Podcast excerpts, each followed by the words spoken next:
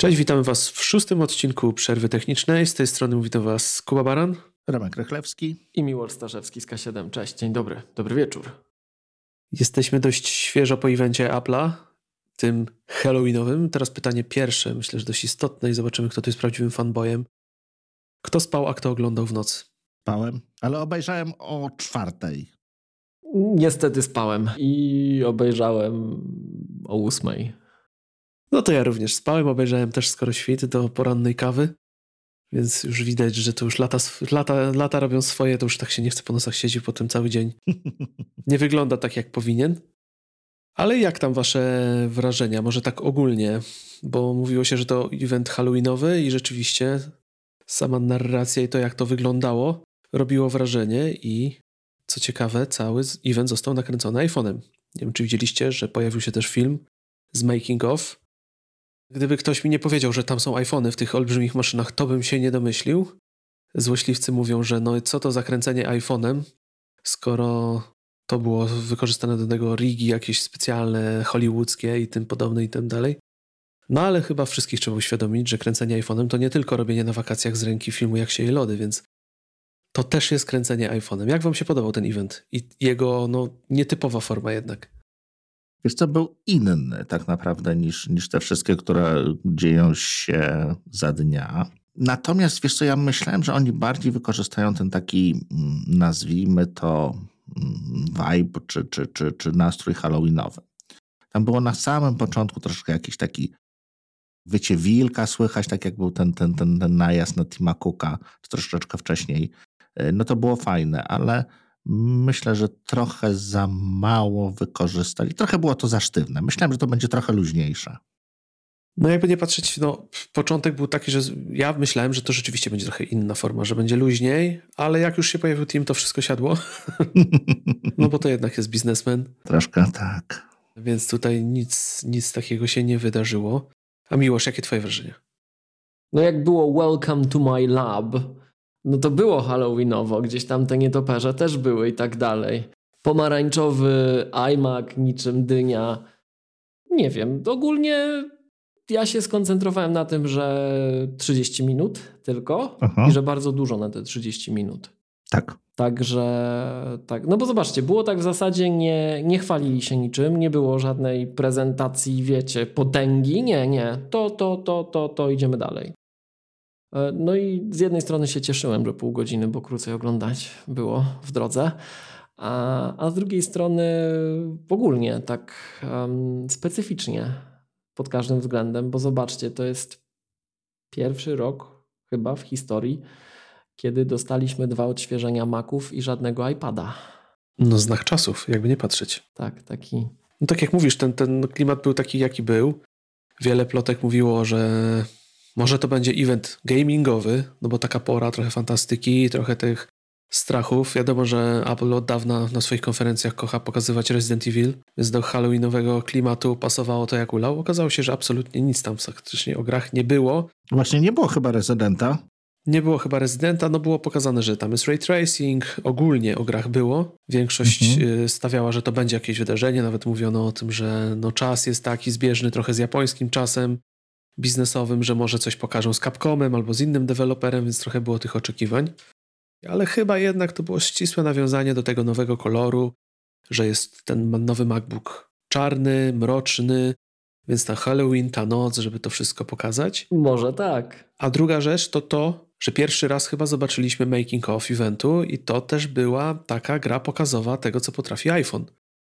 I to było też dobre wykorzystanie tego, że jest Halloween, możemy coś zrobić w nocy i zobaczcie, co można nakręcić iPhone'em, mhm. nawet w ciemnych okolicznościach przyrody. Więc tutaj wydaje mi się, że wiele rzeczy miało na to wpływ. I ja też byłem zaskoczony długością, bo jak rano odpaliłem ten event, to patrzę, mówię 30 minut, no nie wierzę, no tak trochę dosyć rozdmuchana rzecz, dość krótko, ale tak jak mówicie, no napompowana informacjami i dość te technicznymi informacjami, bo jednak Johnny Syrugi, że nie przekręcam nazwiska, no dość dużo rzeczy opowiedział, mm, nawet takich, gdzie ci, którzy mają duże pojęcie na ten temat, zastanawiają się, co miał na myśli i że dopiero wiele różnych specyficznych smaczków wyjdzie i będziemy mogli je analizować. Ale ogólnie, wiecie, krótki, zwięzły, pełen treści. Ja jestem na tak. Mi się ogólnie ten event podobał. Nie zabrali mi dużo poranka, ale było, było co oglądać. Jak, jak już jesteśmy przy tym kolorze, no co myślicie o czarnym MacBooku? Hmm, szybszy na pewno będzie, prawda? No, czerwony byłby najszybszy, ale czarny też będzie szybki, szybki na pewno. Wy mieliście te e, starsze e, MacBooki czarne, jak one jeszcze były, czy nie? Czy to jeszcze nie? Nie, nie, nie, nie, nie. Ja zawsze miałem Pro, tam nie było czarni. On jest podobno bardzo, bardzo, bardzo, bardzo ciemnoszary. To nie jest zupełnie czarny. Jak już mówią ci, co macali. No tak, to jest takie pociemnione Space Gray, nie? Bo Space Gray mhm. wypadł w ogóle jako kolor. To jest też ciekawe. Wiesz co, chyba nie. On jest, Wydaje o ile dobrze wypadł. kojarzę, w czternastce tej najbiedniejszej. No to Baby Pro takie. Tak, czternastka z M3. Tak, Baby tak. Pro. o tym też za chwilę porozmawiamy. No i Erma Space Graya cały czas. No, no tak, tak, tak. No ja, ja miałem czarnego MacBooka, miałem Blackbooka, jak żeśmy je nazywali. Zobaczymy, zobaczymy. Ale jesteś potencjalnym klientem na czarny komputer, czy jednak nie? Czy jednak inna kolorystyka dla ciebie? Chyba, chyba tak, chyba tak. Ja zawsze tych srebrnych unikałem, mimo wszystko. E, w ostatnich latach jakoś się przeprosiłem ze Space Greyami, także nie kręciłem na nie nosem specjalnie. No ale ten czarny to już dla zasady. No. Już jak wyszedł nowy, a trzeba by się było przesiąść. To no, ale tak. chyba największe obawy to to palcowanie się, tak jak jest ten R ciemnogranatowy, tak? Ten kolor. Nie pamiętam jak on się nazywa dokładnie. Podobno Północ. one mają nową powłokę, e, która właśnie ten, ten, ten efekt e, po raz kolejny niweluje. Podejrzewam, że wiesz, tak jak w gruncie rzeczy mamy te ekrany glossy, i one no, odbijają, tak, ale na tyle mają, oczywiście, jeżeli ktoś sobie tego nie zetrze wszystkiego, na tyle mają y, te warstwy właśnie antyodblaskowe y, tak zbudowane, że naprawdę przy dużym słońcu, owszem, widać, tak, natomiast przy takiej normalnej pracy to, to jest to pomijalne. No to się zgadza, też ten, to jak się palcuje, to zależy jakie masz dłonie, tak. No jeden ma suche dłonie, mhm. drugi ma tłuste, że macie to zaraz całe wymazane. I tu żadna warstwa nie pomoże tak naprawdę. No mi się podoba, mi się podoba ten czarny. Bo mi się wydaje, że właśnie tak jak mówisz i to tak wygląda, że te doniesienia, że on jest po prostu bardzo ciemno-szary. Ale jeszcze będzie wyglądał fajnie. Chociaż akcesoriów do niego oficjalnie chyba w takim kolorze nie wypuszczono w trakcie konferencji. Oj, nie wiem. Chociaż mamy czarny trackpad, prawda? Do iMac'a Pro były ciemne. Tak, tak, tak. Więc one, one można uznać, że są pasujące. Trackpad i myszkę, tak. Okej, okay, no to co? Zacznijmy od pierwszego ciekawego faktu żegnamy się z touchbarem. Nie wiem, czy ktoś z Was będzie tęsknił? Ja będę. Zupełnie nie. Ja będę po... Tak? Byłeś, byłeś w obozie tych, tych, którzy lubili, używali? Ja uważam, że touch bar został zmasakrowany przez głośnych krzykaczy, co to są zawsze pro. I ich wszędzie słychać, ale użytkownicy początkujący go kochali. A pamiętajmy, że bardzo dużo użytkowników nowych Maca to są przesiadkowicze i ten touch bar, który im kontekstowo podpowiadał, gdzie co zrobić, a oni nie mieli pojęcia, to się przydawał. No i znam kilku, co mnie akurat bardzo zdziwiło, użytkowników takich pro-pro, co to są bardziej pro ode mnie w wielu aspektach, którzy sobie touch bar bardzo chwalili, bo on eksponował funkcje, których software sam w sobie nie eksponuje. Na przykład w kalendarzu można było systemowym jednym ruchem zmieniać przypisania zdarzeń i tego się nie da zrobić z UI myszką. To się robiło tylko na touchbarze. Tylko, że wiesz, od kiedy jego weszła obsługa, tam nie wiem, bodajże 2006, tak, na pewno 2016 rok, no bo wtedy, yy, wtedy to miałem, czyli yy, który to był macOS? 7 lat temu. Nie, ale chodzi mi o to, że, że poza tym, co się pojawiło w Hajsie, że poza tym pierwszym wyrzutem, wypustem y, aplikacji Pro, to potem Apple samo nie miało na niego pomysłu. Tak? No znaczy nie było rozszerzenia, nie było zwiększenia funkcjonalności tego touchbara w systemie. Może aplikacje film trzecich niektóre, yy, tam Better Touch Tool powiedzmy go, go, go jakoś tam starał się wykorzystać, ale mi się wydawało, że to może fajny pomysł, ale do końca nie znaleźli po prostu na niego pomysłu. No u mnie tak jak Miłosz. Ja to jest, wykorzystanie. Miłosz, tak jak Miłosz wspomina, ja też mam wiele znajom, wielu znajomych, którzy korzystają i bardzo sobie cenią Touchbara i nawet kupili te M1 z Touchbarem, żeby jeszcze go mieć, bo to jest użyteczna dla nich sprawa. To nie są power userzy, korzystają z różnych skrótów, tych kontekstów, które się pojawiają same i też zastanawiam się, tak jak Miłosz mówi, czy on nie został zakrzyczany na początku i czy on nie został porzucony przez Apple, czy oni nie mieli pomysłu, czy po prostu stwierdzili, że tego się już nie da odratować, czy to, że to PR-owo zostało po prostu zarżnięte przez krzykaczy i to, co jest, starczyło tym podstawowym użytkownikom, hmm. a ci, którzy mogliby z niego wyciągnąć siódme poty, po prostu nie byli zainteresowani, bo już od razu go przekreślili. Wydaje mi się, że Może tak. dużą, dużą, dużym minusem i tym, co mogło na początku go trochę uratować, był ten jednak nieszczęsny escape, który potem w szesnastkach wrócił fizyczny. Nie wiem, Ramek, ty, ty miałeś się też, miałem tego 16-calowego i tam rzeczywiście to, że jest ten escape, to robi olbrzymią różnicę, bo ja pracowałem na komputerach na przykład klientów, gdzie nie było tego, escape był na touchbarze i ja się łapałem na tym, że ciągle go wciskałem, bo po prostu miałem tak przyzwyczajone dłonie, że ten mój mały palec leżał tam w okolicy tego escape'u i co chwilę go naciskał. I naprawdę go znienawidziłem momentalnie, gdzie użytkownicy tych komputerów absolutnie nie widzieli problemu. Dla nich to nie występował taki problem po prostu. Zwłaszcza jak się pisze dwoma palcami, nie? Na przykład. No to, to już wiadomo, że to masz dłonie ściśnięte i wystające dwa wskazujące palce, to już się ciężko cokolwiek innego nacisnąć. Także no... Komend kropka, panowie. Komend kropka. Wszędzie zastępuje Skype. No tak, ale to widzisz, to ty wiesz. Nie wszyscy to wiedzą. No ale żegnamy tą starą obudowę, żegnamy no jakąś tam epokę i żegnamy chyba trochę historii Johnego Ive'a jednocześnie, bo to jest ostatni iMac spod jego ręki, nie iMac, tylko MacBook spod jego ręki. Chyba nawet ostatni Mac spod jego ręki. Nie, nie, sorry. Mamy jeszcze form factor Maca Pro, tak, który był Johnego Ive'a. No i Era. To jeszcze wizualnie się trzyma. Ery są jeszcze sprzedawane, te w poprzedniej... Z M1. Tak, one są jeszcze w sprzedaży, te w starej budzie, że tak powiem. A okej, okay, no to jeszcze coś tam zostało. Tak. Jakieś tam jeszcze pozostałości. No ale jak mi się spodobała taka nazwa, że Baby Pro powstało, które według mnie jest pewnym zaskoczeniem, bo co prawda ma M1, normalną, zwykłą M1, ale nie spodziewałbym się, że włożą go z tym ekranem, w tej obudowie, z tymi głośnikami, z tymi mikrofonami, tam praktycznie niczego nie brakuje oprócz tej no, tej wersji Pro. Z ósemką RAMu? No, z ósemką RAMu, ale wiesz, no, ten komputerek dla tych, którzy go kupują, to są użytkownicy, którym pewnie ta ósemka jakoś tam starczy. Oni nawet nie do końca wiedzą, że mają RAM w komputerze, wiesz?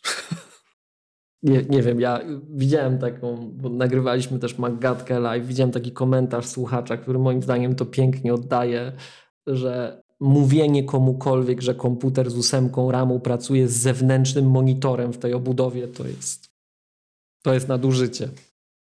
No ale... Widzisz, no ja mam jakiś taki troszeczkę wewnętrzny bunt, ponieważ yy, no mamy linię Pro, tak? No ma na fantastyczny czas pracy na baterii, dwa, dwa kciuki w górę. Ma naprawdę fantastyczny ekran, no bo dalej to jest ten yy, Liquid yy, XDR, OK. W podstawie 512 pamięci SSD. Mm, kuso, ale, ale to jeszcze, jeszcze OK. Natomiast jeżeli mamy komputer w 2023 roku w podstawie z 8 GB RAMu, który udaje, że jest Pro, podkreślam tutaj słowo udaje, do którego możemy podłączyć jeden monitor, no to tak trochę mi na to słowo Pro nie zasługuje. Tylko, że ten komputer jest właśnie według mnie marketingowym chwytem tak naprawdę. Bo on ma mieć te 8 giga, on ma być totalnym biedakiem, tylko że jak pójdziesz do salonu i masz trochę wyższe aspiracje i ktoś ci powie, że no, jest MacBook Air, obok jest MacBook Pro, trochę trzeba dopłacić, to ludzie go kupią i będą go kupowali, nie zważając na jego parametry, a jakikolwiek ruch w konfiguratorze powoduje, że odchodzisz od tej linii, tak naprawdę. Wydaje mi się, że to jest taki komputer nastawiony na to, że ze stoka będzie sprzedawany tym, którzy są nieświadomi, a kręci ich to, że chcieliby mieć na przykład komputer z linii Pro. Ja tego komputera bym nikomu nie polecił, ale no zastanawiamy to, że właśnie włożyli go w tą obudowę i mimo tego, że tam jest M1, wspiera jeden monitor, to te pozostałe parametry zostały i to, to jest całkiem, wiecie, no sam, sam for factor tego komputera złącza, no tu się pozbywamy jednego Thunderbolta, tak, bo on jest wykastrowany z jednego portu, jest to dość zastanawiające dla mnie, że rzeczywiście, już pomijam te 8 GB, bo to rzeczywiście to jest śmiech na sali, ale, ale dlaczego taki komputer w ogóle powstał? Jeżeli mamy ERA, który jest praktycznie taki sam. No wiadomo, że jest to chłodzenie, tak, że ten komputer no jest pro, I w gruncie rzeczy jest dlatego pro, bo Eodera odróżnia go głównie to, że on nie będzie tam miał throttlingu, on będzie się wychładzał. Ale jest to zastanawiający model w gruncie rzeczy. Takie dwie rzeczy. Jedna trochę wredna, ale Kuba, popełniasz bardzo popularny błąd, któremu ja też często ulegam. M3. My już tak przywykliśmy, że tam M1 siedzą, M3. Ja wiem. Mi, Masz rację, tak, tak. Mi powtarzali dwa dni, więc ja teraz mogę też, słuchaj, M3, nie? Ale no słuchajcie, to co we mnie się gotuje, komputer za 10 tysięcy złotych, nierozbudowywalny, z ósemką ramu. No, no nie, no po prostu nie. Bo taki rozbudowany z tą 24 ramu, no to okej, okay. to jestem w stanie to polecić osobom, które na przykład chcą mieć zdecydowanie lepsze głośniki i ekran niż w erze.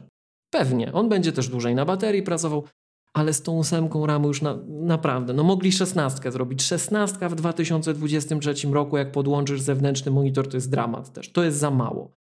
No ale z ósemką, no. Naprawdę, podłączycie zewnętrzny ekran do tego komputera, zeżre mu ten VRAM, jak włożycie, jak podłączycie jakieś 5K albo wyżej i to przestanie się ruszać. To się dosłownie przestanie ruszać. Dzisiaj, nie za pół roku, nie za rok, nie rozbudujesz tego komputera. Ta ósemka RAMu boli. Bez tego bardzo fajny komp. Z 24 niektórym klientom nawet bym to polecił, ale z ósemką za 10 tysięcy. Tylko wydaje mi się, że właśnie ci, którzy kupią ten komputer, właśnie ten komputer, nigdy nie podłączą do niego zewnętrznego monitora, nigdy nie będą robić na nim nic więcej niż przeglądanie internetu i korzystanie z pakietu, pakietu Office na przykład. Mam takie wrażenie. Ale to wiesz, Kuba. No jest to taka trochę zapchaj dziura. Tylko to jest taki, wydaje mi się właśnie, że to jest taki pro dla tych, którzy chcą mieć pro, a nie bardzo go, ich stać na to, żeby to było takie prawdziwe pro. No takie baby pro.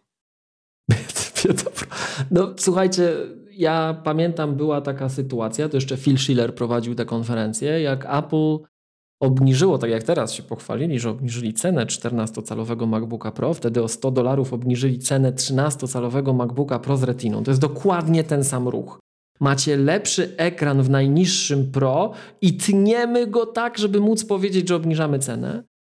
Ja mam takich, ja, ja znam takie osoby osobiście, znam. To są żywe osoby z Polski, które poszły do takiego premium resellera jednego czy drugiego tam im oczywiście polecili, bo, bo przecież co pan czy pani będzie na tym komputerze robić? No Excel, mail przecież wystarczy. No i okazuje się, że nie wystarczy, że jak masz dużo maili albo porządne Excele, to na 8 GB RAMu w 2023 roku jesteś w stanie zabić ten komputer bez zewnętrznego ekranu, przeglądarką i Excelem albo mailem. Do widzenia. To po prostu klęknie.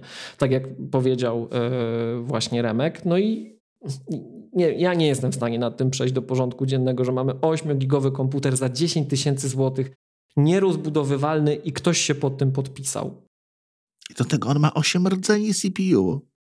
Tak, jak sobie prze... jak mu odejmiesz ten, tę pamięć współdzieloną na wyświetlany obraz, no bo nawet na tym wbudowanym ekranie, który ma wyższą rozdzielczość niż poprzednio, e, trzeba gdzieś to upchnąć, to wychodzi tak oszałamiająca ilość pamięci na jeden rdzeń. No, Czyli chwyt marketingowy tutaj. Myślę, że podpisał się pod tym komputerem Tim Cook. Najbardziej. Czyli tutaj, no, nie polecamy. Znowu to jest to, wracamy do tego, że no dobra, niech sobie będzie taka konfiguracja. Może komuś jest potrzebna, dla nas, dla nas nie. Natomiast to jest, komyśl, to, to jest konfiguracja domyślna, która trafi do APR-u, która będzie tak. leżała w marketach. To jest, to jest najgorsze, że to jest domy to jest domyślna konfiguracja, która ma być stokowana. Tak. Ty się musisz postarać, żeby kupić tą lepszą. Gdyby to było CTO, to niech sobie będzie. Raczej nikt na to przypadkiem nie trafi. Tak. No i to się będzie sprzedawać. Bo jeżeli to sprzedaje, zastępuje tego, tego poprzedniego, no to chyba u Grubera powiedzieli, że to jest, to był drugi najlepiej sprzedający się komputer Apple'a. Ten, ten z touchbarem. Tak. Więc no, tego będą się sprzedawały tony, więc no, jest to słabe jakby to wejście w ekosystem dla kogoś, kto kupi takiego Pro i rzeczywiście kupi go z jakimiś wyższymi ambicjami i trochę się na tym natnie, zwłaszcza, że potem no, zmiana tego na cokolwiek. Nie wiadomo, jak to w drugim, z drugiej ręki będzie szło, ale dobra, to już nieważne. Także ten Baby Pro kontrowersyjny, ja go rozumiem pod względem tego, że to jest taki marketingowy chwyt na to, żeby tego jak najwięcej pchać. I to jest raczej wynik pewnie Excela niż pracy inżynierów, ten komputer i jego premiera na rynku. Ale przejdźmy może do poważnych chłopców i tutaj nowe procesory, czyli mamy... To już przy tej 14. To zwróćcie mhm. uwagę, że to jest pierwszy taki przypadek chyba w historii, gdzie wszystkie no, procesorów M, czyli M1, M2, M3, gdzie wszystkie, znaczy w ogóle gdzie trzy procesory, trzy generacje procesora siedzą w jednej budzie. Zazwyczaj to były maksymalnie dwie, nawet, yy, yy, nawet w Macu Mini to mieliśmy wersję z M2 i M2 Pro. Już Maxów tam nie było. Yy, Maxy siedziały w studio razem, razem z Pro. No, nie mamy wszystkich, bo nie mamy Ultra. Chodzi ci o trzy warianty. A nie, bo. Nie było tak, że było Pro Max i Ultra. Czekajcie.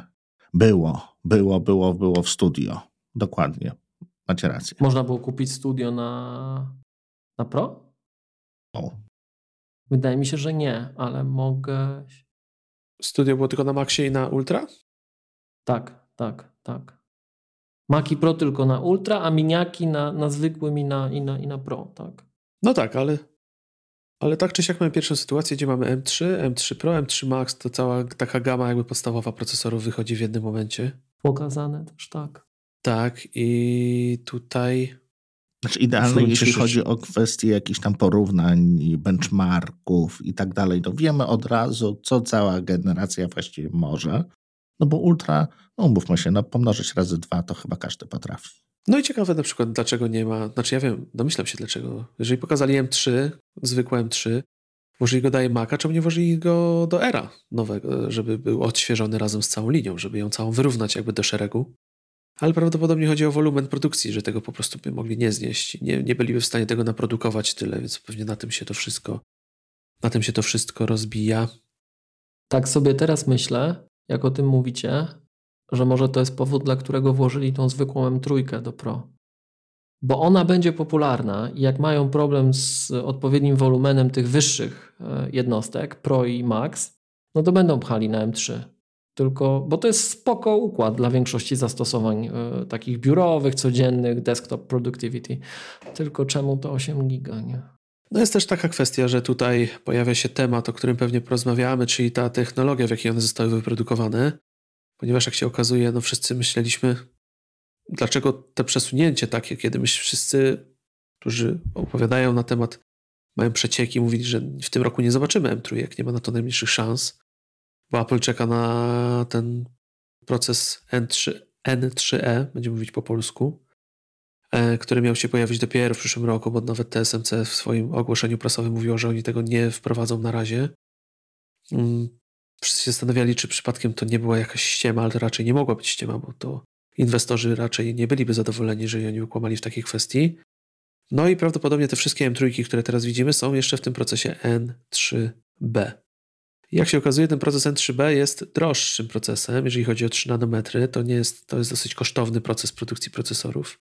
I może dlatego widzimy tą M3 w podstawie w tym MacBooku Pro, żeby ten wolumen sprzedanych tańszych procesorów i też tych, które w procesie produkcyjnym, prawda, pojawią się, no bo wiadomo, że ta wersja procesora zależy od tego, jak się uda, o tym już rozmawialiśmy, ten cały wafelek e, silikonowy, czy przypadkiem to nie ma nadrabiać wolumenem sprzedaży kosztów produkcji, zwłaszcza tych najdroższych M3 Maxów, że po prostu wystarali się wypchnąć taki atrakcyjny produkt, żeby pchać, pchać te M3 już od najniższego pułapu i może to jest też powodem do tego, dlaczego tak wygląda to portfolio produktów w tej aktualnej odsłonie z nowymi procesorami. Powiem Wam szczerze, że jak tak na to spojrzeć, to ma sens, bo mamy prawie za 10 tysięcy złotych poniżej. Możemy mówić, słuchajcie, za 9, za 9, chodźcie, chodźcie. Boże broń to kupić, ale za 9, tak? A tak naprawdę powyżej 10. Czy ten produkt jest dużo droższy? Czy on nie będzie tak popularny i o to chodzi? Bo musimy nadrobić to, że tego będzie mniej, a po drugie, jak to jest tak diabelnie drogie, no to musi się zgadzać to, ile na tym zarobimy, nie? To może mieć sens. I wtedy ta ósemka rzeczywiście jest jako taka, że chodźcie do nas, no ale no, Hej, z drugiej strony wszyscy chcemy, żeby Apple się dobrze wiodło, bo jak im się będzie źle wiodło, to przestaną nam to robić i co poczniemy? Już trudno. Ale posłuchajcie, nie wydaje wam się, że to będzie początek powiedzmy takich czasów, gdzie no wiadomo, że co roku wychodzi na iPhone nowy, gdzie jest nowy procesor, czyli co? Może później równolegle będą wychodziły też co roku nowe Maki. Może tak być. A mieliśmy teraz jaki okres pomiędzy MacBookami Pro? To było. Wiesz co, no to było wszystko trochę jakby tak. rozbite kwestią tego, że ta M1 wchodziła stopniowo. Y, właściwie no to prawie po ośmiu chyba miesiącach dostaliśmy Pro i Maxa M1. Więc relatywnie teraz y, w M2 Pro i Max, które chyba też wyszły na początku tego, tego roku, no to były bardzo krótko na rynku, tak, niecały, niecały rok. No wydaje mi się, że jest chyba dobrym, dobrą sytuacją to, co nastąpiło teraz. Czyli zaprezentowanie jednak tej linii w całości. Kiedy to też nam się nie rozjeżdża, bo potem mamy takie rozbieżności, że tu mamy M1, tam mamy M2, tu już chcemy zrobić M3, a jeszcze mamy coś na M1, a część mamy na tej M2, to to się rozjeżdża. To jest taki bałagan, który ciężko wytłumaczyć, zwłaszcza wytłumaczyć, wydaje mi się, klientom, dlaczego ja mam kupić teraz M2 Ultra, skoro już wszędzie są M3, to gdzie jest ta M3 Ultra, nie? To jest taki, jest taki trochę taki dysonans i to na pewno wpływa też na sprzedaż i nie sądzę, że było inaczej niż oni chcieliby na pewno. Wydaje mi się, że chcieliby mieć jednak, wiecie, całą gamę procesorów na start. Bo jest to komfortowe, tak? Przychodzi klient i ma pełną gamę. Czy chce ultra, przychodzi z walizką pieniędzy, no to dajemy mu tego ultra. Chce MacBooka Baby Pro z 8 GB no to też mu go dajemy. No i ta cała produkcja wtedy też się nam spina. Eee, no bo tak jak mówię, no te, te wolumeny jakoś na siebie pracują, a w, to, w procesie produkcyjnym procesorów jednak powstaje nam praktycznie cała gama na tym wafelku, tylko musimy je dobrze przebrać, tak? Bo to, to, to wszystko się tutaj jakby zbiera. Pytaniem jest teraz, czy jeżeli ten proces End3E się pojawi, który jest tańszy, który jest szybszy, jest sprawniejszy podobno, to czy M3 przejdą na ten nowy proces produkcji, bo tutaj akurat moja wiedza nie sięga, Remek może będzie lepiej wiedział, czy to jest niemożliwe, czy to już w tej architekturze nie da się tego zrobić, bo jeżeli to będzie tańsze, no to to jest kuszące. Jeżeli TSMC przejdzie na ten proces, to wydaje mi się, że oni chyba tą fabrykę jakby przestawiają na tory tego nowego toku produkcyjnego, tego nowego procesu. Wiesz co, wydaje mi się, że tak, ale to jest często. Znaczy tak, jeżeli się zmieniają nanometry, to Intel bardzo często budował nowe fabryki. Czasem y, stare były mm, usprawniane. Podejrzewam, że tutaj y, tych klientów na tą starszą y, technologię też będą mieli przez chwilę dużo, więc bardzo możliwe, że to po prostu będzie, będzie może nie tyle co nowa fabryka, tylko nowa linia produkcyjna. No i też trzeba pamiętać, że Apple na ten rok wykupiło całą produkcję TSMC. Wszystko, co tam w tej fabrykach powstaje, idzie do nich. Dokładnie. Więc oni mogą sobie w sumie tam teraz rządzić tym wszystkim.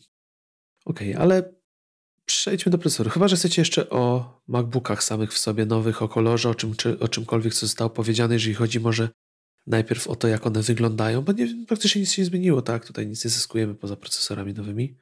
Mhm. Czy no są trochę jaśniejsze ekrany, tak? Z, w SDR-ze też zyskują troszeczkę, bo HDR e, chyba jest tak jak był, tylko w SDR-ze podniesiona jest ta jakość wyświetlania, znaczy jasność wyświetlania. 500 na 600 nit. Tak, tak, że to, to, to też jest jakiś tam wzrost.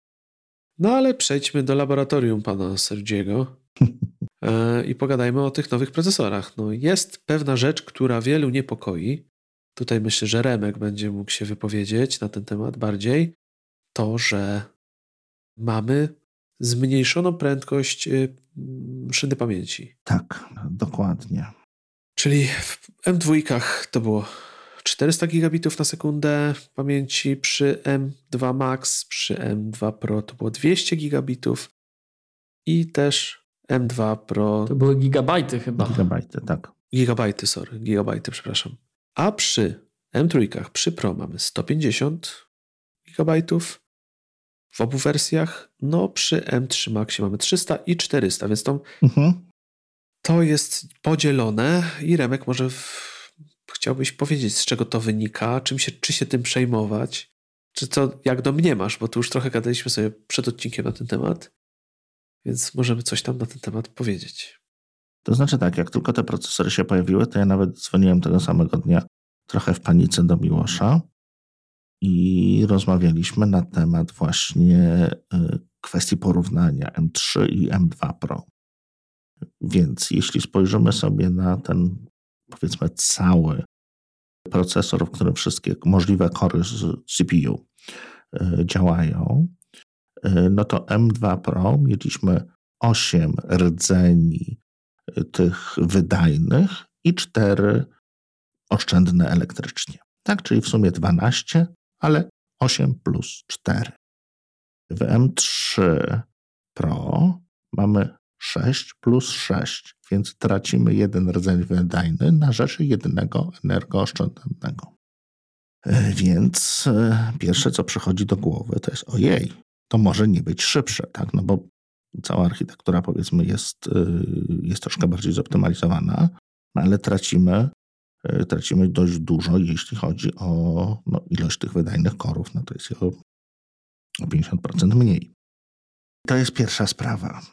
To, to, to, co wyszły dzisiaj jakieś informacje dotyczące, co prawda, M3 Max, ale dające, no to można sobie jakby prze, przeliczyć y, na, na wydajność y, M3 Pro, to ponoć M3 Max jest bardzo, bardzo podobny wydajnościowo, jeśli chodzi o do CPU, do M2 Ultra, czyli tej takiej podwójnej, e, podwójnego procesora. Więc to oznacza, że więcej prędkości, które dostaliśmy, jest bardzo duża. Więc te kory są dużo bardziej wydajniejsze, dużo bardziej wydajne. Tak. Mhm. Ale jakie to będzie miało w sumie przełożenie na wydajność tego? Podejrzewam, że to wszystko zależy od ilości, po prostu jak, jak szeroka, ile ile pamięci naraz jest e, adresowane. Stąd też wynikają takie dziwne czasami, dziwne zmiany wielkości pamięci. Bo jeżeli weźmiemy 16-calowego MacBooka Pro z M, M3 Pro, też właśnie się trzeba na te M-ki uważać teraz, to e, w podstawie mamy 18 GB RAMu, a jeżeli chcemy zrobić jakikolwiek upgrade z tego, to nie możemy wskoczyć na 24, tylko od razu skakujemy na 36. Więc tam jest coś, coś dziwnie jakby, jeśli chodzi o kontroler yy, zbudowane. No mamy takie małe zaskoczenie, no jednak jesteśmy przyzwyczajeni 8, 16, 32 i tak dalej. Tutaj Apple na pewno coś zmieniło, jeżeli chodzi o to, ile kości, jakie kości mają pojemności, jeżeli chodzi są dokładane pojedynczo. Tutaj uzupełniając y, to, o czym mówiłeś, to testy wydajności wskazują, że rzeczywiście M3 Max jest prawie tak szybkie jak M2 Ultra. Różnica jest w sumie z tych, które są pojawiły się teraz jeszcze przedpremierowo e, testów, różnica jest 100 punktów. To jest tak naprawdę może być błąd pomiarowy, to już tam od detali zależy. To jest na poziomie M2 Ultra miało 21 182 punkty. W Macu Pro. To jest multicore, tak? Multicore, a M3 Max ma 21 084 punkty. No i to robi wrażenie. Nie da się ukryć że taki przyrost mocy, no jeżeli chodzi pomiędzy ultra a maxem, robi, robi wrażenie. Także tutaj jest, jest w tych procesorach moc i tutaj one dostały, dostały niezłego kopa. Pytanie, czy rzeczywiście ta szyna może wpłynąć na pracę profesjonalistów. Czy to jest problem, czy to jest rzecz, która wynika z, z konstrukcji tych procesorów, ale nie powinna da być odczuwalna. Czy to jest liczba na papierze, która może jest zniwelowana tym, jak one są stworzone, jak one będą pracowały, jak to wynika z tych Geekbench czy z tych innych rzeczy, że, że jednak profesjonaliści nie powinni się tak bardzo tego obawiać, bo na pewno jest to pewien, mm, jest to pewien element, który wpływa na to, że pewnie niektórzy zastanawiają się. No i też inną kwestią jest to, że jednak Apple mówi o tym na swojej stronie wyraźnie gdzie wydaje mi się, że mogliby tę informację pominąć. Zobaczcie, że tu, tu, tu kilka fragmentów. Po pierwsze, moim zdaniem, profesjonaliści, tacy prawdziwi profesjonaliści, w tym sensie, że spoglądający na moc obliczeniową, ich w ogóle pro nie obchodzi. Oni zawsze brali maksa. bo Pro był choćby z tego względu złym wyborem, bo już miał o połowę mniej wydajną pamięć, no i miał wszystkiego mniej, miał mniej pamięci operacyjnej, adresowalnej. Nie no, przepraszam, GPU, jeśli chodzi o GPU. CPU w wersji maksymalnej Pro i Ultra miały tyle samo korów. No ale miały o połowę mniejszy transfer do RAMu, miały mniej RAMu, miały mniejsze wsparcie dla ilości zewnętrznych wyświetlaczy, więc jeżeli ktoś grał na wydajność, tak jak teraz zwracamy uwagę na przepustowość pamięci, to on nigdy nie chciał patrzeć na układ linii Pro. Nigdy. On zawsze brał maksa. I teraz jeżeli mamy takiego klienta dzisiaj, to on się nie przejmuje z jednej strony, bo on i tak weźmie maksa, a ma, i będąc zorientowanym na wydajność jednostki, mhm. to M3 Max w tej wyższej wersji nie ma żadnego kompromisu. Nadal macie 400 GB na sekundę. To jest pierwsza rzecz do zauważenia. Jasne. Druga rzecz do zauważenia, zobaczcie ciekawą rzecz. Mamy porównanie M3 Max do M2 Ultra, no i co się okazuje? Że w e, tych testach, na które się powołujecie, multicore jest praktycznie taki sam. Tylko zwróćcie uwagę na jeden szczegół. M2 Ultra jaki miał transfer do pamięci? 800 GB na sekundę, a ten ma 400. Czyli da się osiągnąć w jakichś tam testach wyciążeniowych przy połowę, połowę mniejszym transferze do mhm. pamięci mhm. praktycznie taki sam wynik, Da się. No to czy jeżeli spadnie nam wydajność tej szyny pamięci ze względu na zastosowaną ilość kontrolerów o, zależy od co przyjąć za podstawę, 33% albo 25%, to czy to ma znaczenie, skoro przy 50% spadku my i tak jesteśmy w stanie dogonić konkurencję? Może się okazać, że to wcale nie ma znaczenia. No i trzecia rzecz najważniejsza, to jest to, co gdzieś tam Remek, jak rozmawialiśmy, ja na szybko podrzuciłem. Mhm. E, w szczególności dla użytkowników, którzy kupują komputery oparte o ten wariant Pro procesorów, nie o Maxa. Tak? Czyli tych takich średniaków, co chcą mieć więcej niż jeden ekran, co chcą mieć trochę więcej pamięci, którzy już nie grali na najwyższą wydajność pamięci, na najwyższą wydajność układu, to wcale moim zdaniem taki klient nie jest klientem, który dociąża CPU, bo gdyby dociążał, to by się nie interesował Pro, tylko wziąłby Maxa. Tak.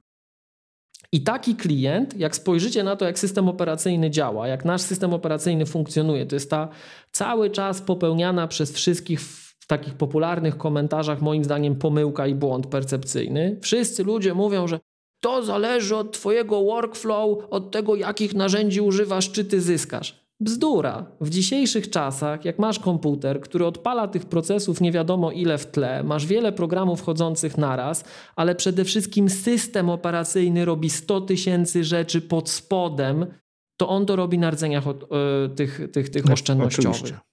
To, to, czy ci komputer reaguje w takich codziennych rzeczach, których używasz, jak Spotlight, jakiś Time Machine, tego typu rzeczy, wykrywanie urządzeń w tle, jakieś handoffy, nie handoffy, clipboardy, nie clipboardy, airplaye, nie airplaye, e, to wszystko jest robione na tych rdzeniach oszczędnościowych większość naszego czasu, zdecydowana większość naszych użytkowników, zdecydowaną większość czasu pracuje na rdzeniach oszczędnościowych.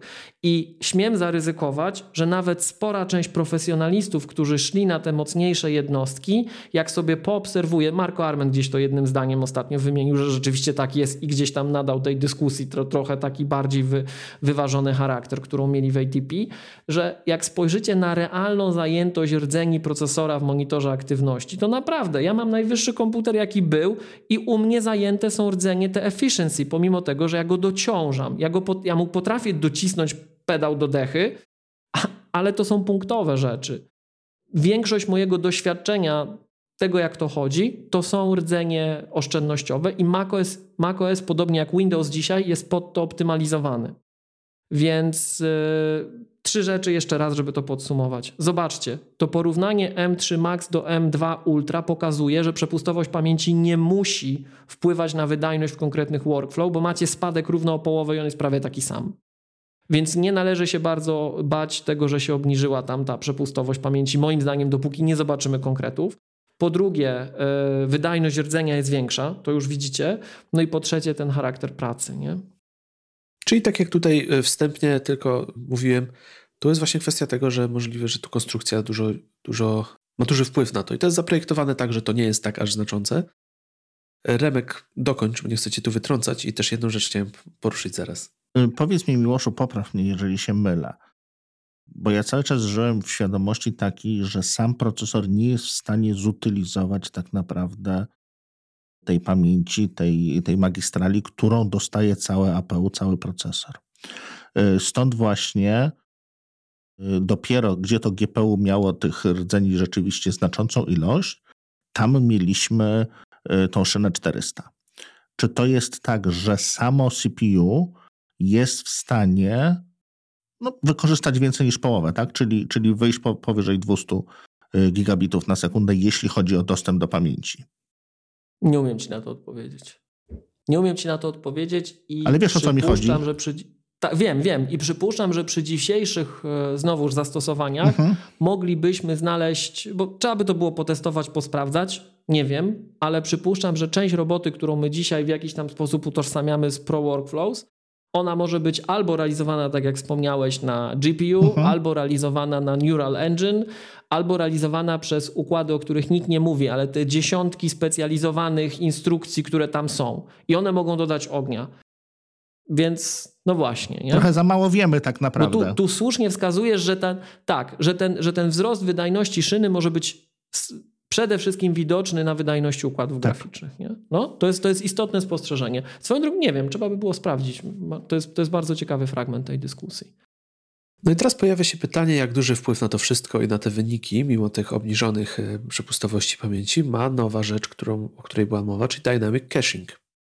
Została wprowadzona nowa rzecz, która, jak Johnny Sturridge też tłumaczył, ona jest zaszyta w procesorach. Ona nie wymaga żadnej ingerencji ze strony programistów do tego, żeby z tej funkcji korzystać. No i to jest pewien sposób wykorzystania innej pamięci, sięganie, sięganie do niej w odpowiedni sposób. E, nierezerwowanie e, jej i też pełne wykorzystanie. Ma to mieć największy e, wpływ na wykorzystanie tej pamięci przez GPU, ale no tutaj mamy, jak wiadomo, tych naszych procesorach pamięć jest współdzielona. Więc tu też pewnie duży wpływ będzie miało na to właśnie wykorzystanie tej funkcji. Ciekawe na przykład jak takie Geekbenche, które też jakby testują procesor. Czy nie, czy ten wynik też nie jest efektem tego, że one już zaczynają korzystać z tej funkcji, e, która no jest u Apple'a nowością, którą chcą się chwalić. Ja nie, nie przygotowałem się z zakresu tego, czy inni producenci procesorów mają taką, taką, taką sprzętową możliwość, żeby taki podobny proces przeprowadzać, ale no, jest to też rzecz ciekawa, która na pewno jest, nie jest bez znaczenia, no bo nic tak technicznego nie pojawiłoby się w prezentacji Apple, gdyby to rzeczywiście nie miało dla nich znaczenia, że to zostało wprowadzone. Tutaj są dwie kwestie tak naprawdę. E, pierwsze to jest, e, pierwszy raz coś takiego zostało użyte, coś takiego, może, że nie jesteśmy pewni, czy użyte, czy nazwane. Pamiętajcie, że Apple bardzo często wchodzi w coś takiego, że oni, oni nie wprowadzają y, ekranów HD. Oni robią ekrany Retina. Więc to jest też y, bardzo możliwe, że to jest nazwa handlowa na coś, co zostało może nie użyte przez innych, ale przez Apple jakoś tam rozszerzone w, w, w jakimś stopniu, ale nie jest to jako, niekoniecznie musi to być zupełnie nowa jakość. Nowy koncept. Tak. Um, ja przyznam szczerze, że nie wiem do końca o co z tym chodzi na tym etapie jeszcze, natomiast na tyle, na ile rozumiem to, co powiedziano, to to będzie miało znaczenie przede wszystkim w konfiguracjach, którym brakowało RAMu gdzie on musiał rzeczywiście współdzielić RAM. Bo jeżeli to wpływa tylko na lokację i zobaczcie, zostało powiedziane, że wcześniej to było ustalane at compile time przez programistę. No to jeżeli na przykład masz konfigurację, nie wiem, 64-gigową, 96-gigową albo 128-gigową i de facto nie zahaczasz w żadnym momencie o jakiekolwiek mechanizmy, gdzie ci RAMu brakuje, e, to nie powinieneś poczuć różnicy tego typu sytuacji. Tak ja to przynajmniej interpretuję. Natomiast w sytuacji, gdzie ten RAM już trzeba było niego walczyć, no bo masz 30, ile tam teraz, 6 giga na przykład, tak? No to to już mogłoby mieć y, wpływ na to, jak, ten, jak to urządzenie funkcjonuje, ale też tego nie zobaczymy, bo musielibyśmy móc porównać M3, która to ma, Pro od M3, do M3 Pro, której tego nie ma, więc po prostu Apple się chwali, że ma taki mechanizm, że on wpływa na te wyniki i w specyficznych sytuacjach ty to zobaczysz.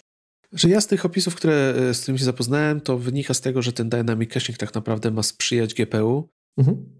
Ponieważ wszystkie funkcje, które CPU sobie używa, to on całe będzie mógł precyzyjnie zawierać jakieś tam elementy części tej pamięci i jednocześnie szybko je zwalniać.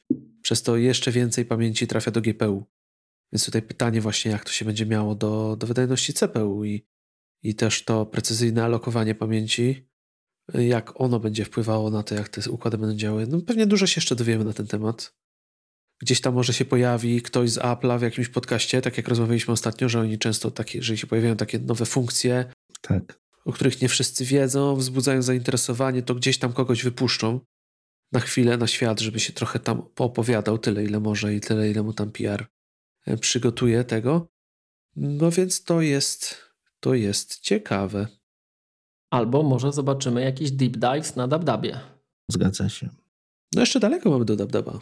Przydałoby się coś szybciej, dokładnie. Ja tam wam wkleiłem przed chwilą i spróbujemy ten, ten obrazek może Kuba gdzieś umieścić w opisie odcinka, y, gdzie okay. pokolorowany jest y, procesor, który tak jak kolega mi podesłał, dziękuję Piotrze, to kilka takich spostrzeżeń. No to to jest w sobie procesor, który ma 92 miliardy tranzystorów, tak?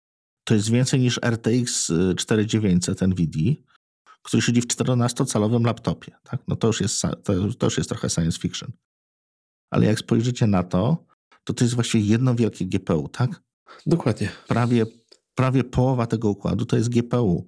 Potem, jeżeli spojrzy się na zajętość, y, to kontrolery pamięci są wielgachne. Te LPDDR5 zajmują po prostu masę miejsca.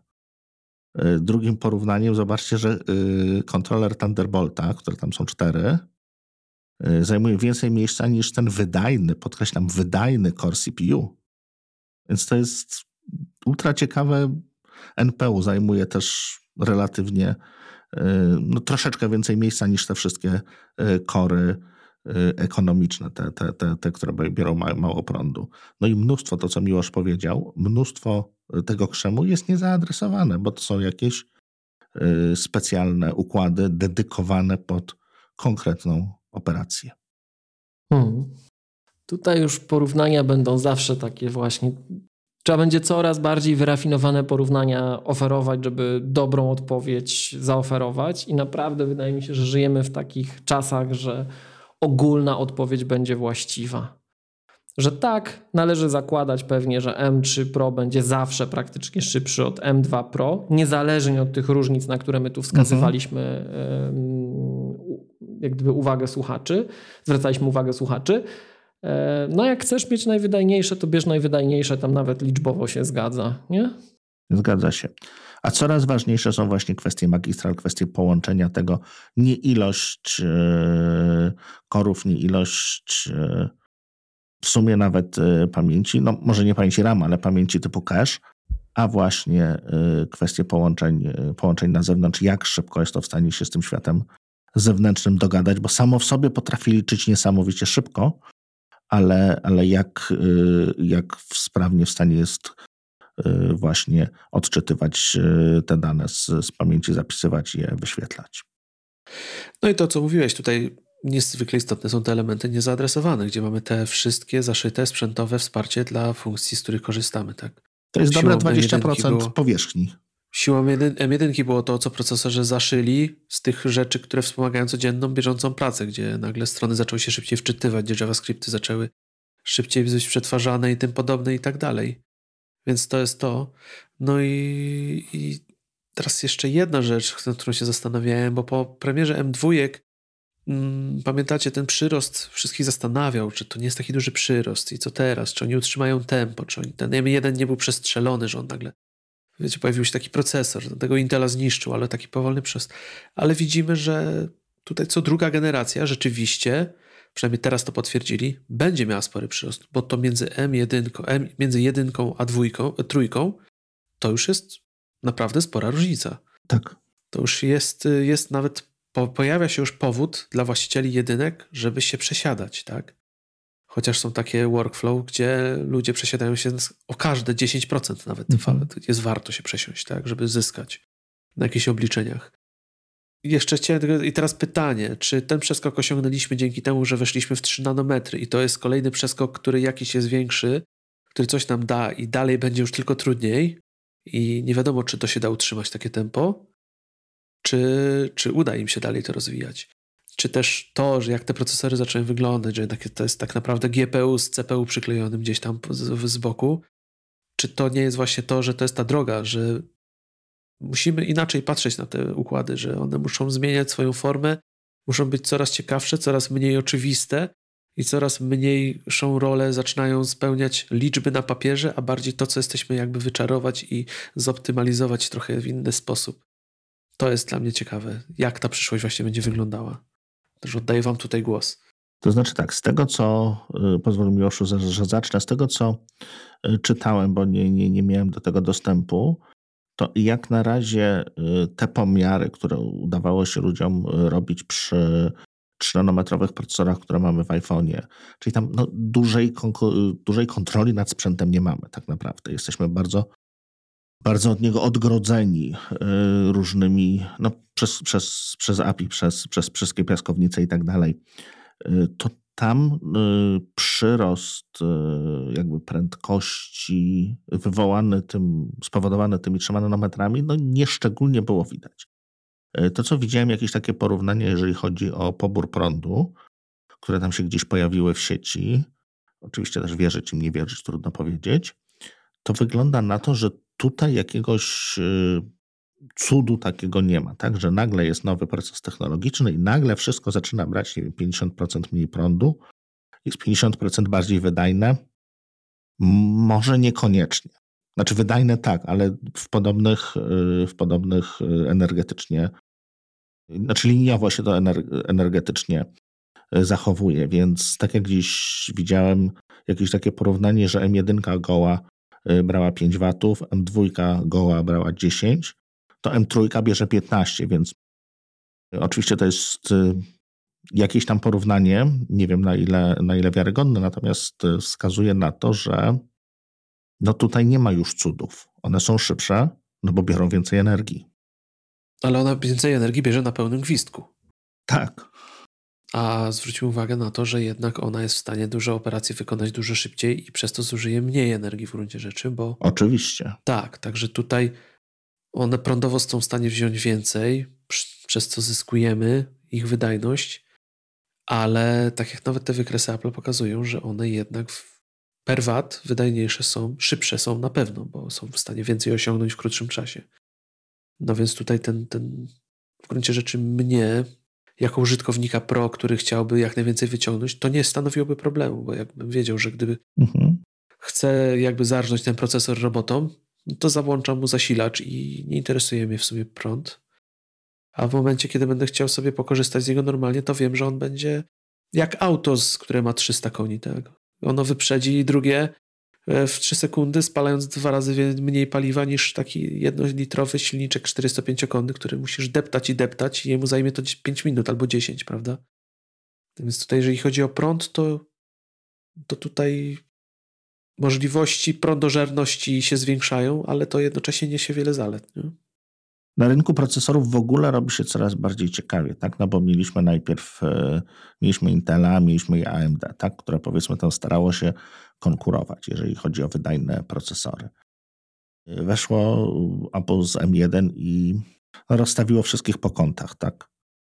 Intel się w miarę pozbierał, AMD wydaje się też, potrafią już, weszli w podobne architektury, tak? Czyli są te, te, te big little, czyli są e, kory wydajne, kory energooszczędne, potrafią się przełączać, potrafią oszczędzać energię, ale i potrafią dać gazu.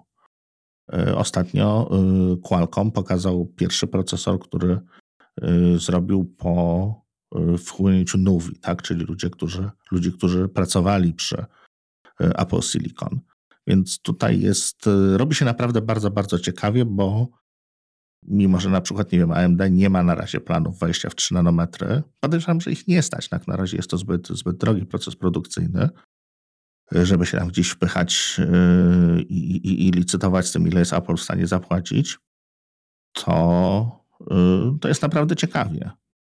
Nie tylko x86 kontra Apple Silicon, ale również i inne army, również, również też całkiem, całkiem wydajne się pojawiają.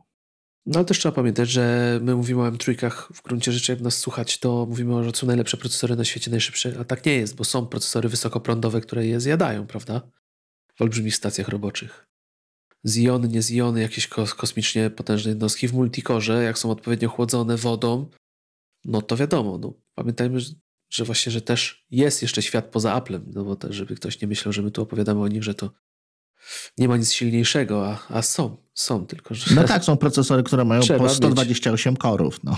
Tak, tylko trzeba mieć małą elektrownię podłączoną, więc to jest zupełnie inna bajka, ale w kategorii niskoprądowej to aktualnie Apple wysadziło wszystkie Nie ma konkurencji. Nie. Absolutnie tak. Miłosz. I, bo cię... słuchajcie, 32 terabajty RAMu w Zionach, czy 16? Już nie pamiętam. Tak daleko nieosiągalne dla nas. Szczerze to nie wiem, ile teraz jest, y, ile mogą zaadresować. Nie kopmy się. Chyba 32 terabajty, Chyba ale w tak. każdym razie. Tak? To, to jest taki kolejny blind spot, Właśnie. ten taki punkt, którego my nie widzimy w Apple'owym świecie, bo znowu już wpadliśmy w tę narrację Apple'a, która na pewnym fragmencie działa i działa bezbłędnie, ale Apple gra w innych długościach niż kiedyś. Mimo wszystko jest to świadomy wybór. Nie mamy komputerów, które miałyby terabajt RAMu ani więcej. No i już. Natomiast troszkę nawiązując panowie do tego, co mówiliście, Remek użył takiego ładnego określenia, że na rynku procesorów jest ciekawie, że ten rynek jest ciekawy. Ja bym użył brzydszego określenia, że ten rynek jest nieprzejrzysty i będzie jeszcze bardziej nieprzejrzysty jak czas będzie postępował z perspektywy takich parametrów, po których myśmy to oceniali wcześniej. E, ja bym nie był optymistą, przynajmniej w krótkim okresie, odnośnie tego, jak to się będzie rozwijać, bo to przejście na ten tak zwany proces 3-nanometrowy, i teraz muszę zaznaczyć, że ja się kompletnie na tym nie znam. Ja nie mam pojęcia, o czym mówię w tym momencie. Ja się powołuję na innych ludzi, co do których Mam nadzieję, że oni bardziej wiedzą o czym mówią, a podejrzewam, że tak jak na przykład czasem mamy dyskusje, słuchajcie, nie wiem, o jakiejś architekturze systemu operacyjnego, o językach programowania, ich wydajności, czy nawet o kwestiach związanych z security, z bezpieczeństwem, mhm. to ilość ludzi, którzy się znają, którzy mają pojęcie i mogą rzetelnie wypowiedzieć się na temat zalet tych procesorów i porównać ich względem innych, jest, to jest garstka i to nie tylko garstka faktyczna, ale także garstka relatywna do innych przestrzeni w informatyce, gdzie my dyskutujemy. Zgadza się. Bo jak zaczniecie dyskutować o tym, czy dane podejście w języku programowania tym jest fajniejsze niż w tamtym, to macie rzesze ludzi, którzy potrafią kompetentnie się wypowiedzieć na ten temat. Tak. Ale jak zaczynamy rozmawiać już o tych procesorach na tym etapie, to prawie nikt o tym nie wie. Pomijając to, że prawie nikt nie wie, jak de facto wygląda ten proces fabrykacji, czym on się charakteryzuje, jak to działa, jakie są ograniczenia, jakie są następstwa. Tego prawie nikt nie wie i wszyscy opowiadamy jakieś bajki na podstawie tego, co ktoś gdzieś powiedział, i my nie wiemy, czy on nawet wie, co mówi. Tak? Znaczy, to, to jest, jest powtarzanie jakiegoś marketingu tak naprawdę, bo proces, nazwanie procesu przez TSMC 3 mm tak. jest to nazwa marketingowa niekoniecznie musi odpowiadać wielkości fizycznej tej bramki. Ja, się, ja, się, ja na przykład jak o tym myślę i mówię, to ja myślę kategoriami, które narzuciło ITP i chłopaki wokół, i towarzystwo wokół, jakichś youtuberów, mhm. podcasterów. I ja nie wiem, czy oni rozumieją, co oni mówią, bo wiem, że czasem w kwestiach, co do których ja wiem, jak to działa, to oni nie zawsze wiedzą dokładnie, o czym mówią. To zdarza się to wychwycić, tak? Jeśli chodzi o procesory też. Więc my, ja to w, my to w K7 nazywamy torcik niekompetencji. Jest tyle warstw, które mogą być nie do końca przez nas zrozumiane, że nagle się okaże, że pali się z tej strony i powinniśmy biec w, biec w przeciwną, ale myśmy się tu troszkę przekręcili, tu troszkę, tu troszkę, tu troszkę, bo nie rozumieliśmy do końca, co się dzieje i biegniemy w środek pożaru. Czyli wyciągamy dosłownie przeciwne wnioski niż powinniśmy. I poczyniwszy to zastrzeżenie, trochę próbując yy, tę historyjkę opowiedzieć inaczej, bazując jeszcze raz na tych plotach, które gdzieś tam słyszałem i w kategoriach pojęciowych, które mam po tych plotach, to ten rynek jest nieprzejrzysty, będzie jeszcze mniej przejrzysty i rozwój wcale nie musi być spektakularny i wcale nie musi być ciekawy. Natomiast jeżeli te wszystkie założenia są prawidłowe, przy tym co powiedzieliście, to już wiemy, dlaczego nie ma MacBooków R i już wiemy, dlaczego skasowali MacBooka Pro z touchbarem. Bo słuchajcie, pobór energii się przekłada na ciepło. A co byśmy nie mówili, to ta czternastka potrafi się lepiej schłodzić niż tamta trzynastka mogła. Pewnie. I ten R. I teraz pamiętacie, Remek to w poprzedniej przerwie technicznej powiedział, jeśli dobrze pamiętam, że u Apple'a nie mierzymy procesorów tego binningu tylko pod kątem y, wydajności, mhm. ale zużycia y, efektywności energetycznej przekładającej się na efektywność cieplną. Tak? Dlatego lepsze procesory należało wkładać do MacBooków R, a gorsze jakościowo mogły trafić do Maca Mini, Maca Studio, Maca iMac'a. Tak? Mhm. Już nie, zlitowałem nad Maciem Pro. Chociaż też zależność między... Chociaż nie, to tam tylko Ultra były, to cofam, tak? No i teraz, słuchajcie, dostaliśmy Maca, dostaliśmy iMac'a. Nie dostaliśmy Era, dostaliśmy Pro, a jeszcze ten najmniejszy trafił do większej budy, która jest lepiej chłodzona. Może to nie chodziło, słuchajcie, o to, że tam 8 giga RAMu, że coś po prostu trzeba go było włożyć, żeby się schłodził, no i bardzo dobrze i się schłodzi, tak? A że stara... Czyli jeszcze te najlepsze odkładamy gdzieś na kubkę, pójdą do Erów. tak, o ile się doczeka R tego, tak? Natomiast, natomiast e, jak to było, doktryna Kuka się teraz mówi w niektórych pod, podcastach, że jest doktryna Kuka, że wkładamy te same komponenty, które akurat mamy. No to mogliśmy włożyć do większej budy, używając teraz terminologii z Maggatki, włożyliśmy do większej budy, zastosowaliśmy doktrynę Cooka, no i wyszedł nam taki 14-calowy Pro z ósemką RAMu na M3, bo się schłodzi, a jest relatywnie tani. No piękny Frankenstein, nawiązując do e, tego halloweenowego takiego ujęcia, ale może nie, już bez cyrku idziemy dalej, słuchajcie.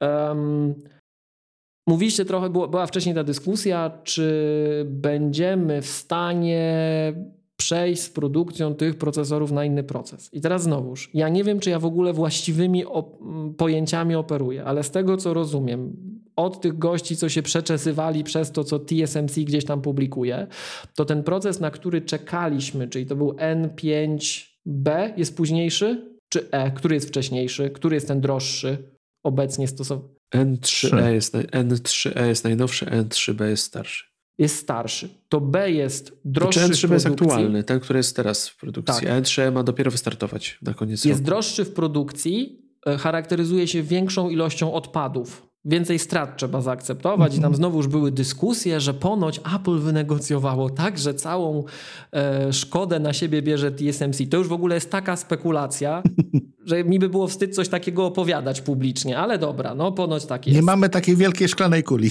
Tak, oczywiście tak, już wszyscy wszystko wiedzą, nie?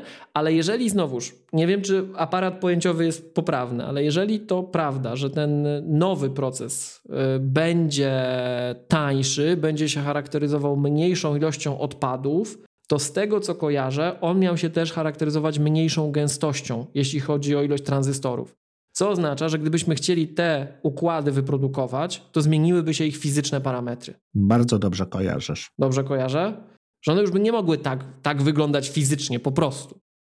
Więc pytanie, czy to zrobimy. I teraz pytanie, czy na przykład się nie okaże, że my mamy jednak jakąś inną wersję tych procesorów, wchodzącą później do innych urządzeń.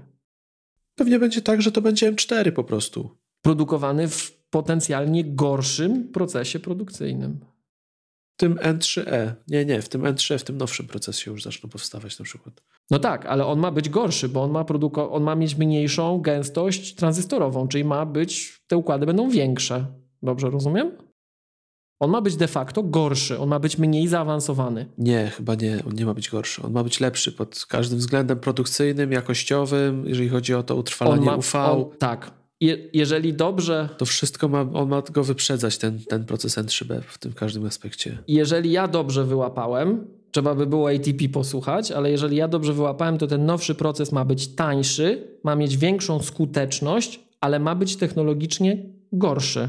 Ma mieć mniejsze, mniejszą gęstość tą tranzystorową, czyli te układy będą, nie będą tak zaawansowane. Nie walniemy sobie 92 miliardy tranzystorów na tej powierzchni. Ale może ja czegoś nie rozumiem. Podejrzewam, że obydwoje że oni dlatego macie najpierw... rację. No? Bo A, to jest... To, to tłumacz. To tłumaczę. E, to tutaj też, Kuba, ja wrzuciłem w jakiś tam filmik YouTube'owy, który co prawda tyczy się historii, bo to jest wprowadzanie miedzi do procesorów, tak? Kiedyś jej tam nie było.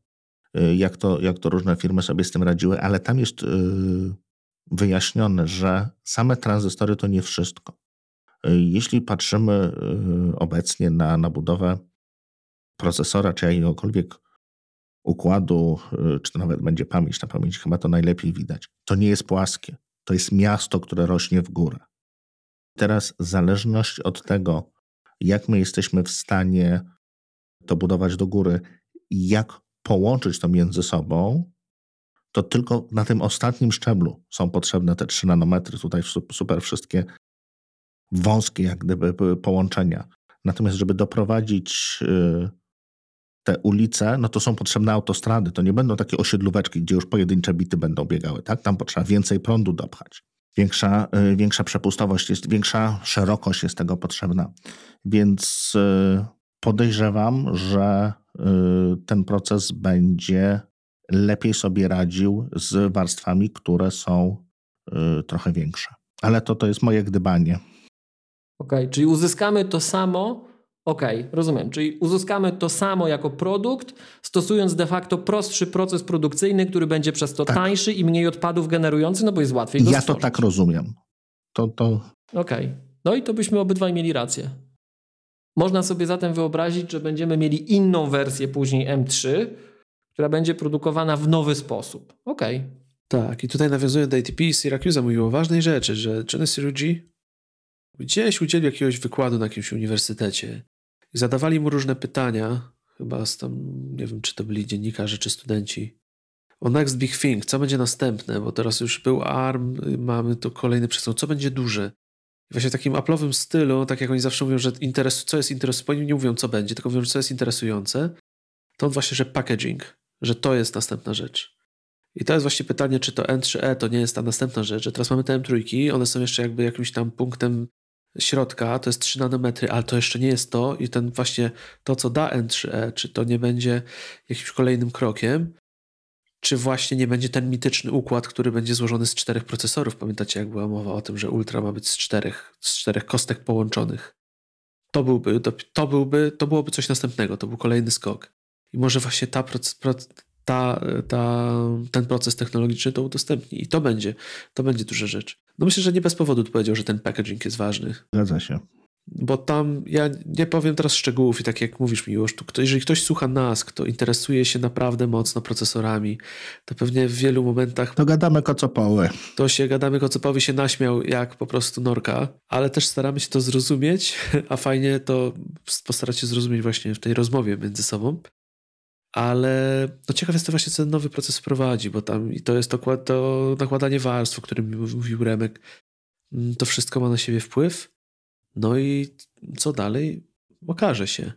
I ciekawe, kiedy ten ultra zostanie pokazany. Może właśnie w przyszłym roku, może właśnie to będzie pierwszy układ, który będzie w tej nowej formie i ta nowa forma produkcji, ten nowy, nowy proces technologiczny udostępni to możliwość, że ultra jeżeli M3 Max w tej chwili jest w stanie wyciągnąć to, co M2 Ultra, no to następny Ultra, M3 Ultra może być totalnym jakimś potworkiem, który totalnie podwyż, podbije tą stawkę, żeby na przykład za rok nie pojawiła się sytuacja, że M4 Max znowu nam zjada M3 Ultra.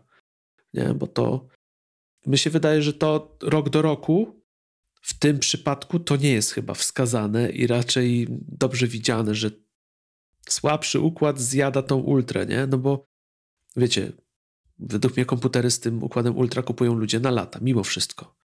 To jest droga maszyna z potężnym procesorem, no nie mówię jakieś tam, tak jak rozmawialiśmy, że tacy, którzy każde 5% chcą urywać, ale to jednak może boleć, nie? Jeżeli tu raz widzisz, że kupiłeś tą ultra, dopłaciłeś tam spore pieniądze i wychodzi ci zwykły maksik, no już nie możesz poświrować, że masz ultra, bo ktoś z maksem ci go zjada i wiesz, i mówi ci, że no pff, Idzie do ludzi. Pamiętajcie, że właściwie każda zmiana procesu produkcyjnego dzisiaj wymusza zmianę silikonu, wymusza nowy projekt, ponieważ tu nawet nie chodzi o. To są, pojawiają się, pojawia się mnóstwo efektów związanych z kwestiami falowymi. Te elektrony już przestają działać yy, zero-jedynkowo, zaczynają się zachowywać jak fala to już też trzeba, y, trzeba brać pod uwagę. Tutaj każda zmiana, jeszcze raz mówię, to jest właściwie nowy projekt. Mhm. To, to, co mówicie, jest ciekawe. I mi też się trochę pootwierały szufladki w głowie, bo zastanawiam się, w którą stronę to będzie szło, bo nie wiem, ale my w pewien sposób przeżywamy to, co przeżywaliśmy, nie wiem, pod koniec lat 90., chyba tak, jak pierwsze multicore pojawiły się koncepty że nagle doszliśmy do wniosku, że my nie będziemy w stanie tych rdzeni prosto kręcić megahercami, gigahercami jak kiedyś, że branża pójdzie w e, wielordzeniowe architektury. No i tak żeśmy szli, szli, szli, zaczynało się delikatnie od dwurdzeniowych, czterordzeniowych. Szli, kicking and screaming właściwie. No a zobaczcie, gdzie dotarliśmy, że dzisiaj taki układzik może mieć tych jednostek pod 100, powyżej 100, tak? Um, no i właśnie, i pytanie teraz, my dlatego ja jestem mimo wszystko, staram się być ostrożny. Moim zdaniem, jeżeli nie zrobimy czegoś radykalnego w rozumieniu fizycznym problemu, to na tyle, na ile ja to rozumiem, to tak jak Remek wspomina, słuchajcie, na tym etapie już miniaturyzacji Pojawiają się rzeczy, którymi nie musieliśmy się przejmować. Jest to bardzo bolesny proces. Tak jak żeśmy zauważyli, konkurencja w ogóle nie jest na tym etapie. Pomimo tego, że ktoś to robi, ktoś sprzedaje, ktoś sprzedaje najpopularniejszy produkt elektroniki konsumenckiej w historii, czyli iPhone'a. Produkujemy iPhony w nowym procesie produkcyjnym z poziomu TSMC, mhm. to taki Intel czy inni nie są w stanie do tego doskoczyć. To już pokazuje, jak to jest skomplikowane. Anand Tech swego czasu jak mówił o, jak pisali o tych procesach e, miniaturyzacji tranzystorów, to oni tak bardzo ładnie to opisywali właśnie, że ludzkość stać na to, żeby była jedna albo dwie fabryki tego typu. W tej chwili całą ludzkość stać na to, żeby, była, żeby był jeden gracz, tak to określmy, który potrafi to produkować. I nikt więcej. Każda nowa, prawdziwa generacja procesora, tak? Czyli idźmy tam historycznie trzymajmy się już tego Intela, bo to tak dawno się zaczęło. Czyli mieliśmy 8086, y, czyli podpolarne X-Teki. One kosztowały, stworzenie, zaprojektowanie procesora kosztowało X. Stworzenie jego następcy, czyli AT, kosztowało 2X. Koszt 386 4X. 486, 586 to są kolejne o zawsze o skalę droższe. Więcej. Pentium 2, Pentium 3, Pentium 4, Corduo i, i 7, tak, która teraz się ciągnie, ciągnie przez lata. Dlaczego? No, jest powiedzmy już teraz tam już marketingowo y, została nazwa, natomiast tam się już na tyle dużo pod spodem zmieniło, że to już jest, jest trochę już inne. Tak? To już nieuczciwe już teraz mówić, że Intel od 10 lat robi ten sam procesor. Ale to są znaczące, wielkie koszty na samo zaprojektowanie układu. Apple ma tego farta, nazwijmy to, że ma iPhone'a, który sprzedaje się w milionach egzemplarzy, który jest w stanie pokryć koszty RD niesamowite. Natomiast bardzo mało jest graczy, którzy rzeczywiście również są w stanie na tyle dużo zainwestować, żeby potem jeszcze, jeszcze móc czerpać z tego zyski no i, i, i wytrwać na rynku ten finansowy aspekt jest, nas, jest bezpośrednim następstwem skomplikowania takiego fizycznego, nie? Że Oczywiście, że tak. Stworzyć warunki do wyprodukowania tego to jest raz.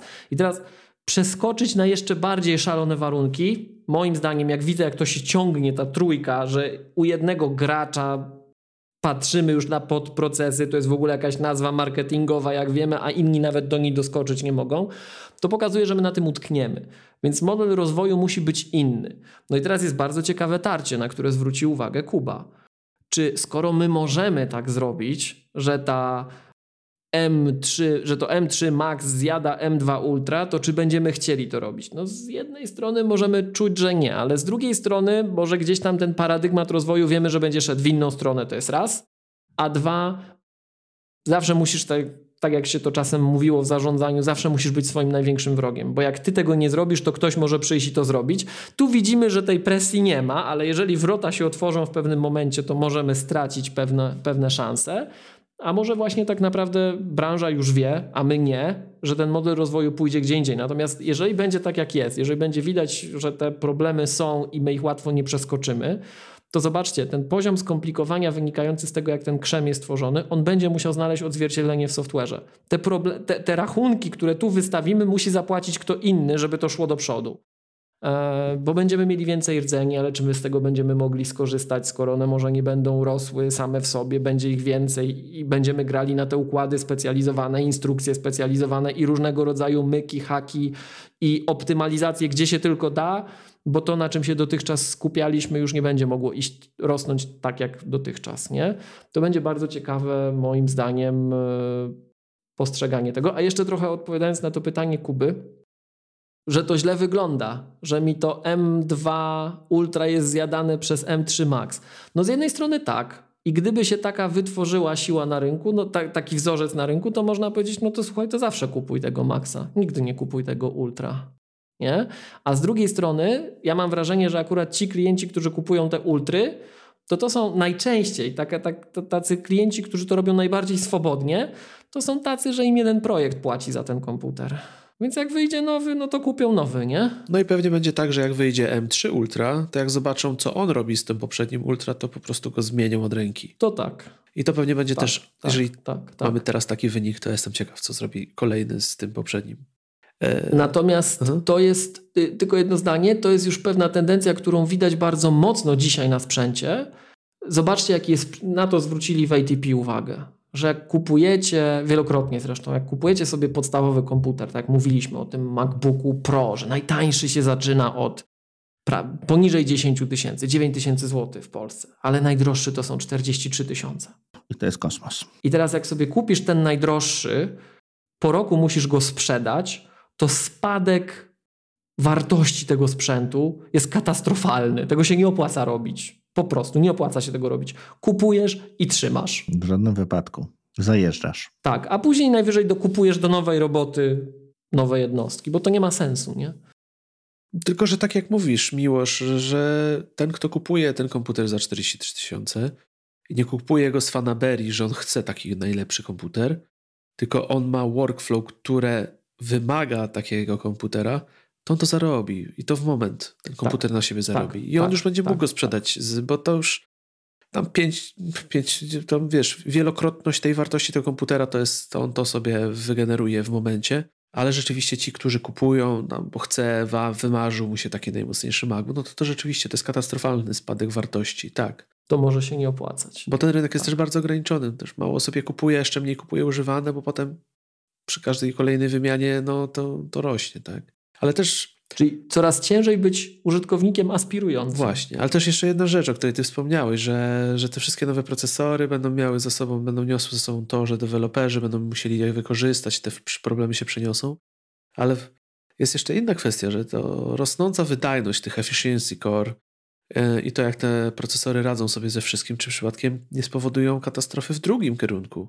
Tego, że deweloperzy będą dalej postępować w tym, co robią, czyli brakiem optymalizacji aplikacji. Będą już rozleniwieni, bo ten no MacBook po prostu, wiesz, przemieli wszystko, co mu wrzucą.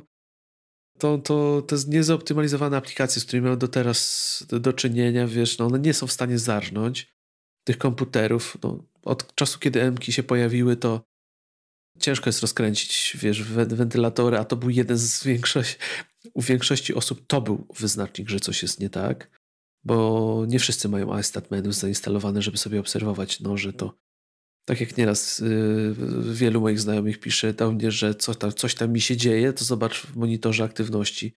No, no i pracują na Photoshopach, na premierach, ale wiecie co najbardziej zdoży na im maszynę? No Adobe Ad Updater, tak? Bo się zapętlił. I to on rozkręcił wentylatory. I to jest też pytanie, czy to nie dąży coraz bardziej właśnie w tym kierunku, czy to nas trochę nie, nie czy to nam nie zje wydajności tych komputerów bardziej niż samo to, co aplikacje robią? Tak przewrotnie zapytam. Tutaj, znaczy wiecie, to jest pewien taki bardzo wyraźny trend, który widać w branży i akurat wydaje mi się, że Apple jest takim dość dobrym stewardem platformy. Oni bardzo mądrze budują na wielu elementach ten stos technologiczny, żeby to hamować, zatrzymywać, pomagać. No bo ta złożoność jest wielopiętrowa. To jak czasem ze studentami mam zajęcia, to ja im powtarzam, że słuchajcie, mi jest w pewien, spo- w pewien sposób to wam zazdroszczę, ale w pewien sposób z kolei równocześnie jest mi was żal. Bo wy dzisiaj macie kosmiczne technologie, które w prosty sposób realizują bardzo złożone rzeczy. Które jak ja się tego uczyłem, to łojeju, co trzeba było zrobić, żeby coś uzyskać, a teraz to masz za darmo więc na etapie języka programowania. Tylko, że jest druga strona tego medalu. Przez to, z jak złożonymi technologiami ilowarstwowymi my dzisiaj pracujemy, to my was nie będziemy uczyć, jak to działa pod spodem bardzo często. Na to nie ma czasu. Jak traficie na jakiś problem, to spędzicie na tym fragment swojej kariery, żeby to zrozumieć. Ale jako nigdy o ten fragment nie zahaczycie, to będziecie ignorantami, bo nie ma potrzeby. To jest raz, a dwa życia wam zabraknie. I e, dostawcy platformy muszą to widzieć i adresować. I Apple to robi. Apple to robi z jednej strony tym, jak buduje swoje środowisko, jak jest zrobiony Swift, jak jest zrobiony kompilator, jak są zbudowane frameworki systemowe. To wszystko gra na to, żeby ten deweloper z jednej strony mógł się jak najmniej nauczyć, jak najszybciej dać nam efekt, a z drugiej strony, żebyśmy my przejęli tę złożoność, bo my i tak będziemy bardziej efektywni niż większość tych deweloperów. 99,99% procent tych deweloperów. My to zrobimy lepiej niż oni. No i to jest niestety naturalna kolej rzeczy, a takie punktowe momenty, gdzie to widać, to była swego czasu, nie wiem czy pamiętacie, w ATP właśnie, których chyba cały czas tylko przywołujemy, e, dyskusja o tym, jak Apple sprytnie dystrybuowało e, ten, ja nie pamiętam jak to było nazywane, ten developer kit na Apple Silicon, tego Maca Mini takiego z mhm. A12Z. Tak. DTK. Że celowo dali nam trochę za, za, o właśnie DTK, Developer Transitioning Kit chyba, tak? Tak, tak, tak celowo dali nam zagłodzoną platformę, która była wielokrotnie słabsza niż to, co później dostaliśmy jako low-end, no bo gdybyśmy, tym deweloper, gdybyśmy tych deweloperów, mówiąc brutalnie, spuścili ze smyczy i pokazali im, co to będzie, to przecież by nie optymalizowali. A tak jak dostali wielokrotnie słabsze warunki pracy, no to trzeba było zrobić tak, żeby działały. Jeszcze wszyscy byli zachwyceni, jaki mamy wzrost, jak jest fajnie, kultura pracy, la la la. No a później przyszliśmy do stołu prawdziwego i mówimy, no to teraz patrzcie, najsłabszy układzik, nie? Ile jest wydajniejszy. Więc no Apple o to dba, ale niestety, jak się czasem patrzy, nawet słuchajcie, no tak, tak już trywialnie, nie? Jakiej wielkości są apki na iPhone'a? Ile my potrzebujemy przepustowości, żeby to przesłać w ogóle, nie? To z punktu widzenia kogoś, kto się nawet takiego języka, który za moich czasów, jak ja zaczynałem, był językiem wysokiego poziomu o zgrozo, języka C uczył jako startu, to przecież to gdzie my żyjemy, nie? Ale z drugiej strony wyobraźcie sobie teraz, że, że ktoś ma się uczyć i pracować w assemblerze albo w języku maszynowym na tym, o czym my właśnie mówimy, nie? Że mamy toner, rdzeń i my, my na innym etapie w ogóle dyskusję prowadzimy. My potrzebujemy sztabu ludzi, którzy to optymalizują, składają i mamy te efekty niesamowite, ale fakt, czasem się włos na głowie jeże, jak widzimy, czego my używamy. To prawda.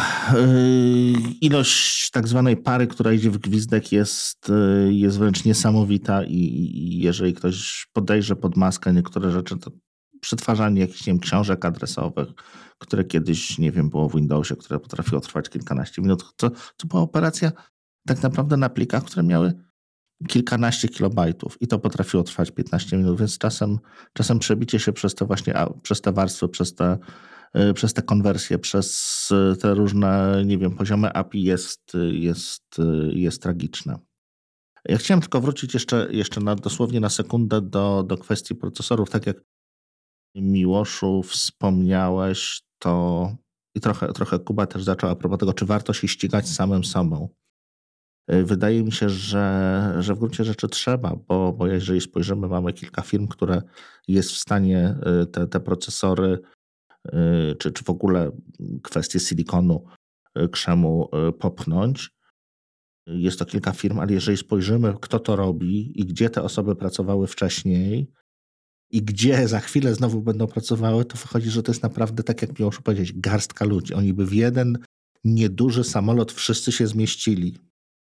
Więc no, są ludzie, którzy tak, mamy ludzi, którzy pracowali w PASMI, którzy przeszli do Apple którzy teraz, y, którzy teraz pracują w, y, w Qualcommie.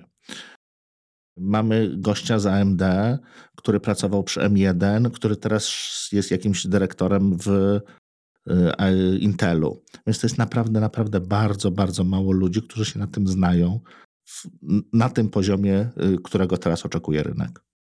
Mhm, tak. I druga kwestia, zupełnie niezwiązana, o której też jakby nie zdajemy sobie sprawy na co dzień.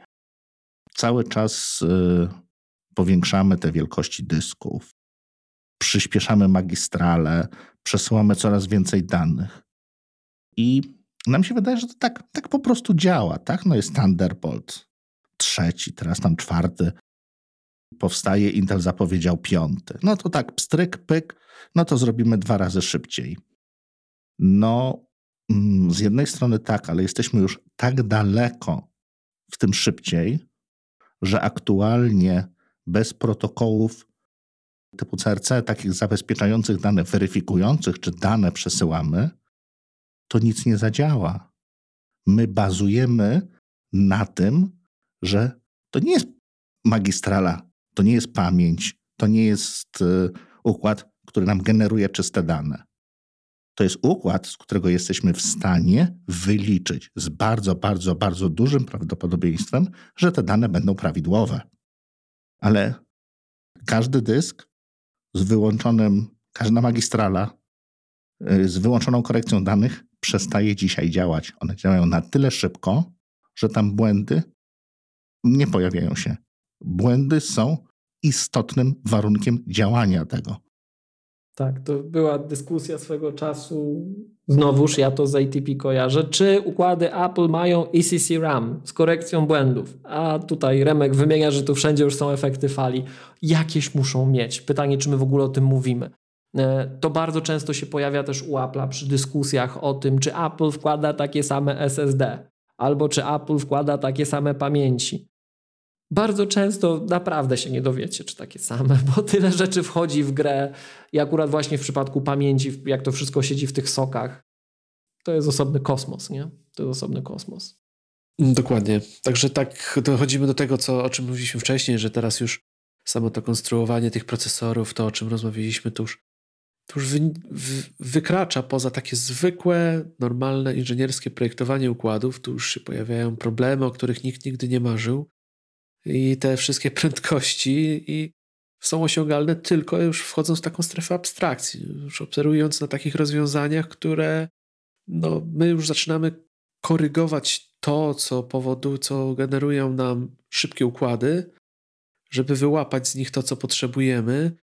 No i teraz chyba gra w gruncie rzeczy, podsumowując to, co Remek powiedział, gra rozgrywa się o to, kto będzie łatw, będzie skutecznie jakby filtrował to, co te układy robią i kto więcej będzie mógł wyłapać z tych szybkich układów i będzie skuteczniejszy w tej materii. No więc już myślę, że o procesorach już dzisiaj powiedzieliśmy wystarczająco dużo. Ciekawa premiera, jak widać, no bo trochę nam tutaj zeszło i, i też bardzo ciekawa dyskusja z mojej perspektywy przynajmniej. Tutaj nam się pojawiła. I na koniec jeszcze ten, o którym wspomnieliśmy, a o którym nie powiedzieliśmy zbyt wiele, czyli ostatni bohater ostatnich premier, e, czyli iMac 24-calowy. Ja mogę Wam szczerze powiedzieć, że ja tego komputera nie rozumiem, bo dla mnie 24-calowy ekran jest zwyczajnie za mały w tych czasach. Ja bym sobie takiego komputera all-in-one nie kupił. I pytanie moje jest do Miłosza, jako że Miłosz ma tutaj styczność z, e, z dystrybucją sprzętu czy ten komputer się tak naprawdę sprzedaje? Czy to jest ładny komputer, który fajnie wygląda na półkach sklepowych Apple'a? Jest, bo jest, bo czasami ktoś taki komputer potrzebuje? Czy to jest rzeczywiście coś, co, na co jest zapotrzebowanie wśród klientów? Dosłownie moment przed startem naszej rozmowy miałem właśnie rozmowę z klientem, który chciał kupi- wymienić komputer do gabinetu dentystycznego. No i się zastanawiał nad nowym iMaciem albo Maciem Mini z Apple Studio Display. I wyszło, że ten Mac Mini z Apple Studio Display, jeżeli chcemy przeskoczyć 16-gigabitowy sufit, e, jeśli chodzi o RAM, jest bez sensu. Bo jest znacznie droższy i zdecydowanie mniej elegancki, a nie wnosi nic więcej, jeżeli właśnie te 24 cale i 4,5K są dla ciebie ok, a nie musisz uciekać już 27 cali. No bo skonfigurowaliśmy sobie tam taki komputerek 24 giga RAMu, oczywiście, no bo kupujemy na dłużej, nie chcemy go wymieniać. E, terabajtowy dysk i nam chyba wyszło z 12 albo 13 tysięcy złotych brutto. All in one, z jednym kablem, myszka, klawiatura bezprzewodowa. Elegancki, śliczny, piękny. Możesz sobie kolor jeszcze wybrać. A jak chcesz kupić e, miniaka na M2 Pro i mieć 32 giga RAMu, porównywalne SSD. Sam ekran kosztuje 8,5 tysiąca złotych od Apple'a I jak się pewnie domyślacie, te pozostające w tej kwocie różnicy 4-5 tysięcy złotych w żaden sposób nie zrekompensują Maca Mini z 32 gigami RAMu i M2 Pro, więc się nagle okazało, że do takich zastosowań biurowych, trochę bardziej wymagających biurowych i takich także zwracających uwagę na to, co się wyświetla, bo dentyści tam muszą podejrzeć czasem jakieś zdjęcia, coś ten ekran ma znaczenie. Um, to ten iMac nagle się okazuje w stosunku do tego miniaka bardzo dobrze wycenionym, pożądanym komputerem. I to, co mu pomogło, to jest ten moim prywatnym zdaniem ten skok ramu. Przy 16 gigach to tak mm, ja już tam zgrzytałem zębami, jak ktoś mi mówi, że on chce kupić ten komputer na jak najdłużej. Tak? No ale przy 24 giga to już jestem w stanie przymknąć oczy i powiedzieć, no dobra, no to powinien te w cudzysłowie 5 lat przeżyć. Tak? W dobrym zdrowiu, bo to o to chodzi. Nie o to chodzi, żeby on tam rzędził ostatkiem sił, parafrazując pewną klasyczną piosenkę e, pod koniec swego wykorzystania, tylko żeby on rzeczywiście na jakąś tam komfortową pracę pozwalał. I wydaje mi się, że to jest ciekawy komputer. Natomiast e, to jest taki jeden klient, który się po prostu wpasował. Ale mam takiego innego klienta, który już od czasu wyjścia Apple Silicon chyba trzeci rok mi płacze w rękaw i pyta, kiedy będzie ten iMac 27 cali. Ja już ostatnio mu tak delikatnie zasugerowałem, że może on powinien porzucić te łzy i po prostu coś zrobić, bo życie straci. Istotny procent jego życia minie na tym, że on czeka na jakiś komputer, który może nadejść, a może nie nadejść. Tak? I znowuż w ATP zwrócono na to uwagę, że przy prezentacji nowego iMac'a padło takie zdanie, że idealnie trafia pomiędzy dotychczasowe 4K wcześniejsze a 5K. Sugerując, że nie doczekamy się szybko czegoś, co by było 5K albo 6K, bo ten idealnie balansuje tę całą dyskusję. No i teraz zobaczcie, bo taki, jak słuchałem przed chwilą tego podsumowania Kuby, to jeszcze jedna rzecz, właśnie w kontekście iMac'a mi przyszła do głowy. No bo zobaczcie, skoro my mamy coraz więcej tych różnych standardów, zobaczcie, co Apple robi też z rynkiem, bardzo mocno tutaj hermetyzuje go. Metal, metal. Macie robić grafikę na metal, chcecie być na naszych platformach, to my wam pokażemy, że to z DirectXa działa, ale chcecie na metal się przepisać, nie? No ale jak już się przepiszecie na metal, to siedzicie na naszym software stack od góry do dołu i będzie wam ciężko przejść gdzie indziej wrócić. No i teraz zobaczcie, co się dzieje. Jak sobie, jak rozmawiamy o tym, o czym my tu rozmawiamy, yy, weźmiemy pod uwagę to, co Remek powiedział, że tych ludzi, którzy to rozumieją, jest garstka, la la la la la, no to zobaczcie, taka Nvidia chociażby, która trzęsie fragmentem rynku, ona może dla siebie dogodny sposób zwiększania wydajności upatrywać gdzie indziej. Że to będą takie małe księstewka się porobią. Ci się rozwijają w oparciu o taki paradygmat, tamci o inny. No i teraz jak my kogoś złapiemy w to nasze księstewko i go trzymamy jakimś fragmentem, bo na przykład ma macOS znaczenie i nie uciekniesz na Windowsa, bo nie przeżyjesz na tej Syberii w cudzysłowie, to możesz chcieć mieć tego iMac'a 27, a patrz jaki ładny iMaczek 24 cale. No i komputer jest fajny, dla wielu użytkowników to będzie odpowiedź, ale dla tych takich właśnie mm, niższy poziom oczekiwań względem tych naszych platform. To jest bardzo fajny komputer, dobrze wyceniony w kontekście tego, co jest teraz w cenniku, bo w oparciu o Apple'ową jakość, no to nie znajdziecie tak dobrej propozycji, po prostu nie znajdziecie. I część klientów się na pewno na to skusi, a pozostali zgrzytając zębami, że mitycznego iMac'a 27 cali nie ma, pewnie przeskoczą na tego Maca Studio z ekranem i tak będą na razie egzystowali w, M, w realiach M2. Remek, co ty myślisz o tym iMacu? Wiesz co, mi się wydaje, że miejsce na rynku jest y, na coś, co by miało 27-28 cali, a na pewno przydałoby się konstrukcja all-in-one, która by miała trochę szybszy procesor, tam której by po prostu y, wersja Pro mogła być włożona. To jest to, co, co mi się wydaje, że się powinno wydarzyć. No tak jak mieliśmy też kwestię komputera wejściowego, czyli ERA, y, no pojawiła się na, po jakimś tam czasie piętnastka, no i nagle się okazało, że wszyscy, wszyscy na nią czekali i była to naprawdę bardzo, bardzo dobrze przyjęta premiera.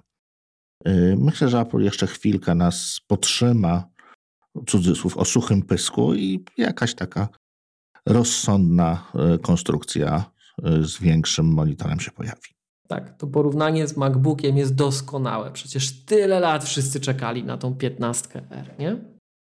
No już tak samo było z iPhone'em, tak? W tym momencie zróbcie dużego iPhone'a, zróbcie dużego iPhone'a, tak? Wyszła chyba pierwsza, to była siódemka, która była w wersji Pro. Dobrze pamiętam, nie, Pro Plus. 6. 6 plus. 6 i... Tak. Mhm. I nagle się okazało, że to się super sprzedaje, że ludzie naprawdę czekali na duży telefon. Więc może czasem lepiej tak przytrzymać, żeby to potem. Tylko wiesz, przy. Okazało się większym sukcesem. Przy iPhone'ach był problem z softwarem. To prawda. Trzeba było na iOSa 7 i przejścia z Pixel Perfect grafiki. Apple wiedział, to, to, to, to akurat zostało ujawnione w tym Oczywiście, procesie z Samsungiem, tak, tak, tak, jeśli dobrze pamiętam. Mhm. Pod przysięgą zeznawali, ujawniali e-maile, że ewidentnie wiedzieli, że klienci chcą większych iPhone'ów, ale nie byli gotowi. Musieli przygotować software stack. Może jest coś, czego nie widzę z iMaciem 27, że nas powstrzymuje. Może po prostu te realia, o których mówiliście, um, po prostu podaży komponentów. No bo co tu Może dużo tak. mówić, taki Mac Studio jest droższy. Jest po prostu droższy, więc będzie mniejsze zainteresowanie. Część wskoczy na inne fragmenty. Tak, to prawda. A patrząc jak, za przeproszeniem, tak brzydko powiem, wycudowane są M3 Pro, to co mówiliśmy, jest tona wariantów, nie wiadomo na co spojrzeć, to co Remek podkreślał, to jakoś nie jest łatwy procesor, nie? W każdym razie ja, ja widziałbym większego iMac'a chętnie. E, ten 24-calowy jest uroczy, to trzeba mu oddać. Te kolory, to jak on wygląda i tak jak tutaj ty mówiłeś o gabinecie dentystycznym, to jest dla mnie taki właśnie przykład, gdzie ja widzę ten komputer biuro, gdzieś miejsce, gdzie on jest wystawiony, gdzie ten tył widać, gdzie on nie ginie. On jest takim elementem. Te kolory też są po to, żeby można go wpasować, żeby projektanci wnętrz mogli go po prostu w swojej wizualizacji go tam wrzucić, żeby on już był meblem do kupienia, tak? Trochę tak, trochę na tej zasadzie. Brak kabli, no ślicznota, dokładnie. Tak. Że on, jak już klient ogląda wizualizację, to wie, że taki komputer w tym kolorze ma kupić, tak? Tak samo jak projektant mówi, że ma iść kupić kanapę, która jest czerwona, to takiego iMac'a też kupujemy tu żółtego, bo pasuje do ściany. Ale dla mnie kwintesencją, i to podsumuję tego, jak ja nie rozumiem i Apple chyba też nie do końca rozumie, po co ten komputer jest, jest to, jak na prezentacji pokazali go, jak dziewczynka używa go na wyspie kuchennej obok krojącej kiełbasę, nie wiem czy kiełbasę mamie. To jest po prostu kwintesencja absurdu tego komputera trochę, że pokazują go tak, że ktoś bierze tego iMac'a, rozumiecie, siada koło mamy w kuchni, mama kroi kiełbasę i cebulę pryskającą, a ona odrabia lekcję na swoim iMac'u 24 cale. Jest to ciekawe. Jest to ciekawe, muszę znaleźć tą klatkę z tej prezentacji, bo wygląda to naprawdę intrygująco. Apple ma długą historię reklamowania swoich urządzeń, które może nie do końca z naszej perspektywy by tam pasowały, właśnie w okolicy kuchni i kuchennych historii. To polecam obejrzeć, jak Apple II było reklamowane swego czasu, że tak, tutaj przepisiki sobie na tym telewizorze z tym drewnianym Apple II dosłownie możecie sprawdzić. No, ja ledwo na iPadziku dzisiaj potrafię to osiągnąć, a wtedy z tym kineskopowym telewizorem powodzenia. Potrafią czasami tak abstrakcyjnie. Tak jak mają wszystko przemyślane, wydaje się to czasami taką abstrakcją polecą. I ktoś na pewno miał na to wytłumaczenie, że to przeszło. No bo tam każdy, każdy, każdy podejrzewam, że każda klatka jest analizowana przez marketing, nie? Czy to ma sens? Tak. No i ktoś wymyślił, że tak. To jest taki, to jest taki komputer, który jest bardzo to często się mówi rodzinny, taki ognisko rodzinne, że właśnie przy nim wszyscy tam się bawimy, wykonujemy, spotykamy. No, no tak. No, tak no, dzisiejszy odcinek jest chyba sponsorowany przez ITP, ale przypomniało mi się od razu, jak Marco Arment opowiadał, jak on miał tego iMac'a Pro, do którego kupił sobie torbę, z którą jeździł gdzieś tam, nosił go w tej torbie, pamiętacie? Tak, tak są, są takie specjalne tak, futerały. Tak, tak, no to, to, to ta dziewczynka z tej wyspy kuchennej podejrzewam, że po tym spakowała go w tą torbę i zaniosła go w poniedziałek do szkoły na lekcję. I na biurku w szkole też go ma może. Na pewno jest lżejszy. Tak samo jak gdzieś było zdjęcie, jak gościa, który chyba w kawiarni miał postawionego iMac'a. iMac'a. Tak. Czy sobie rozstawił. Jeżeli nas słuchasz, jesteś mistrzem. Tak, tak, tak. No, historie są nieziemskie. Wszyscy są amatorzy. 94 rok. Jechaliśmy na partę w Częstochowie.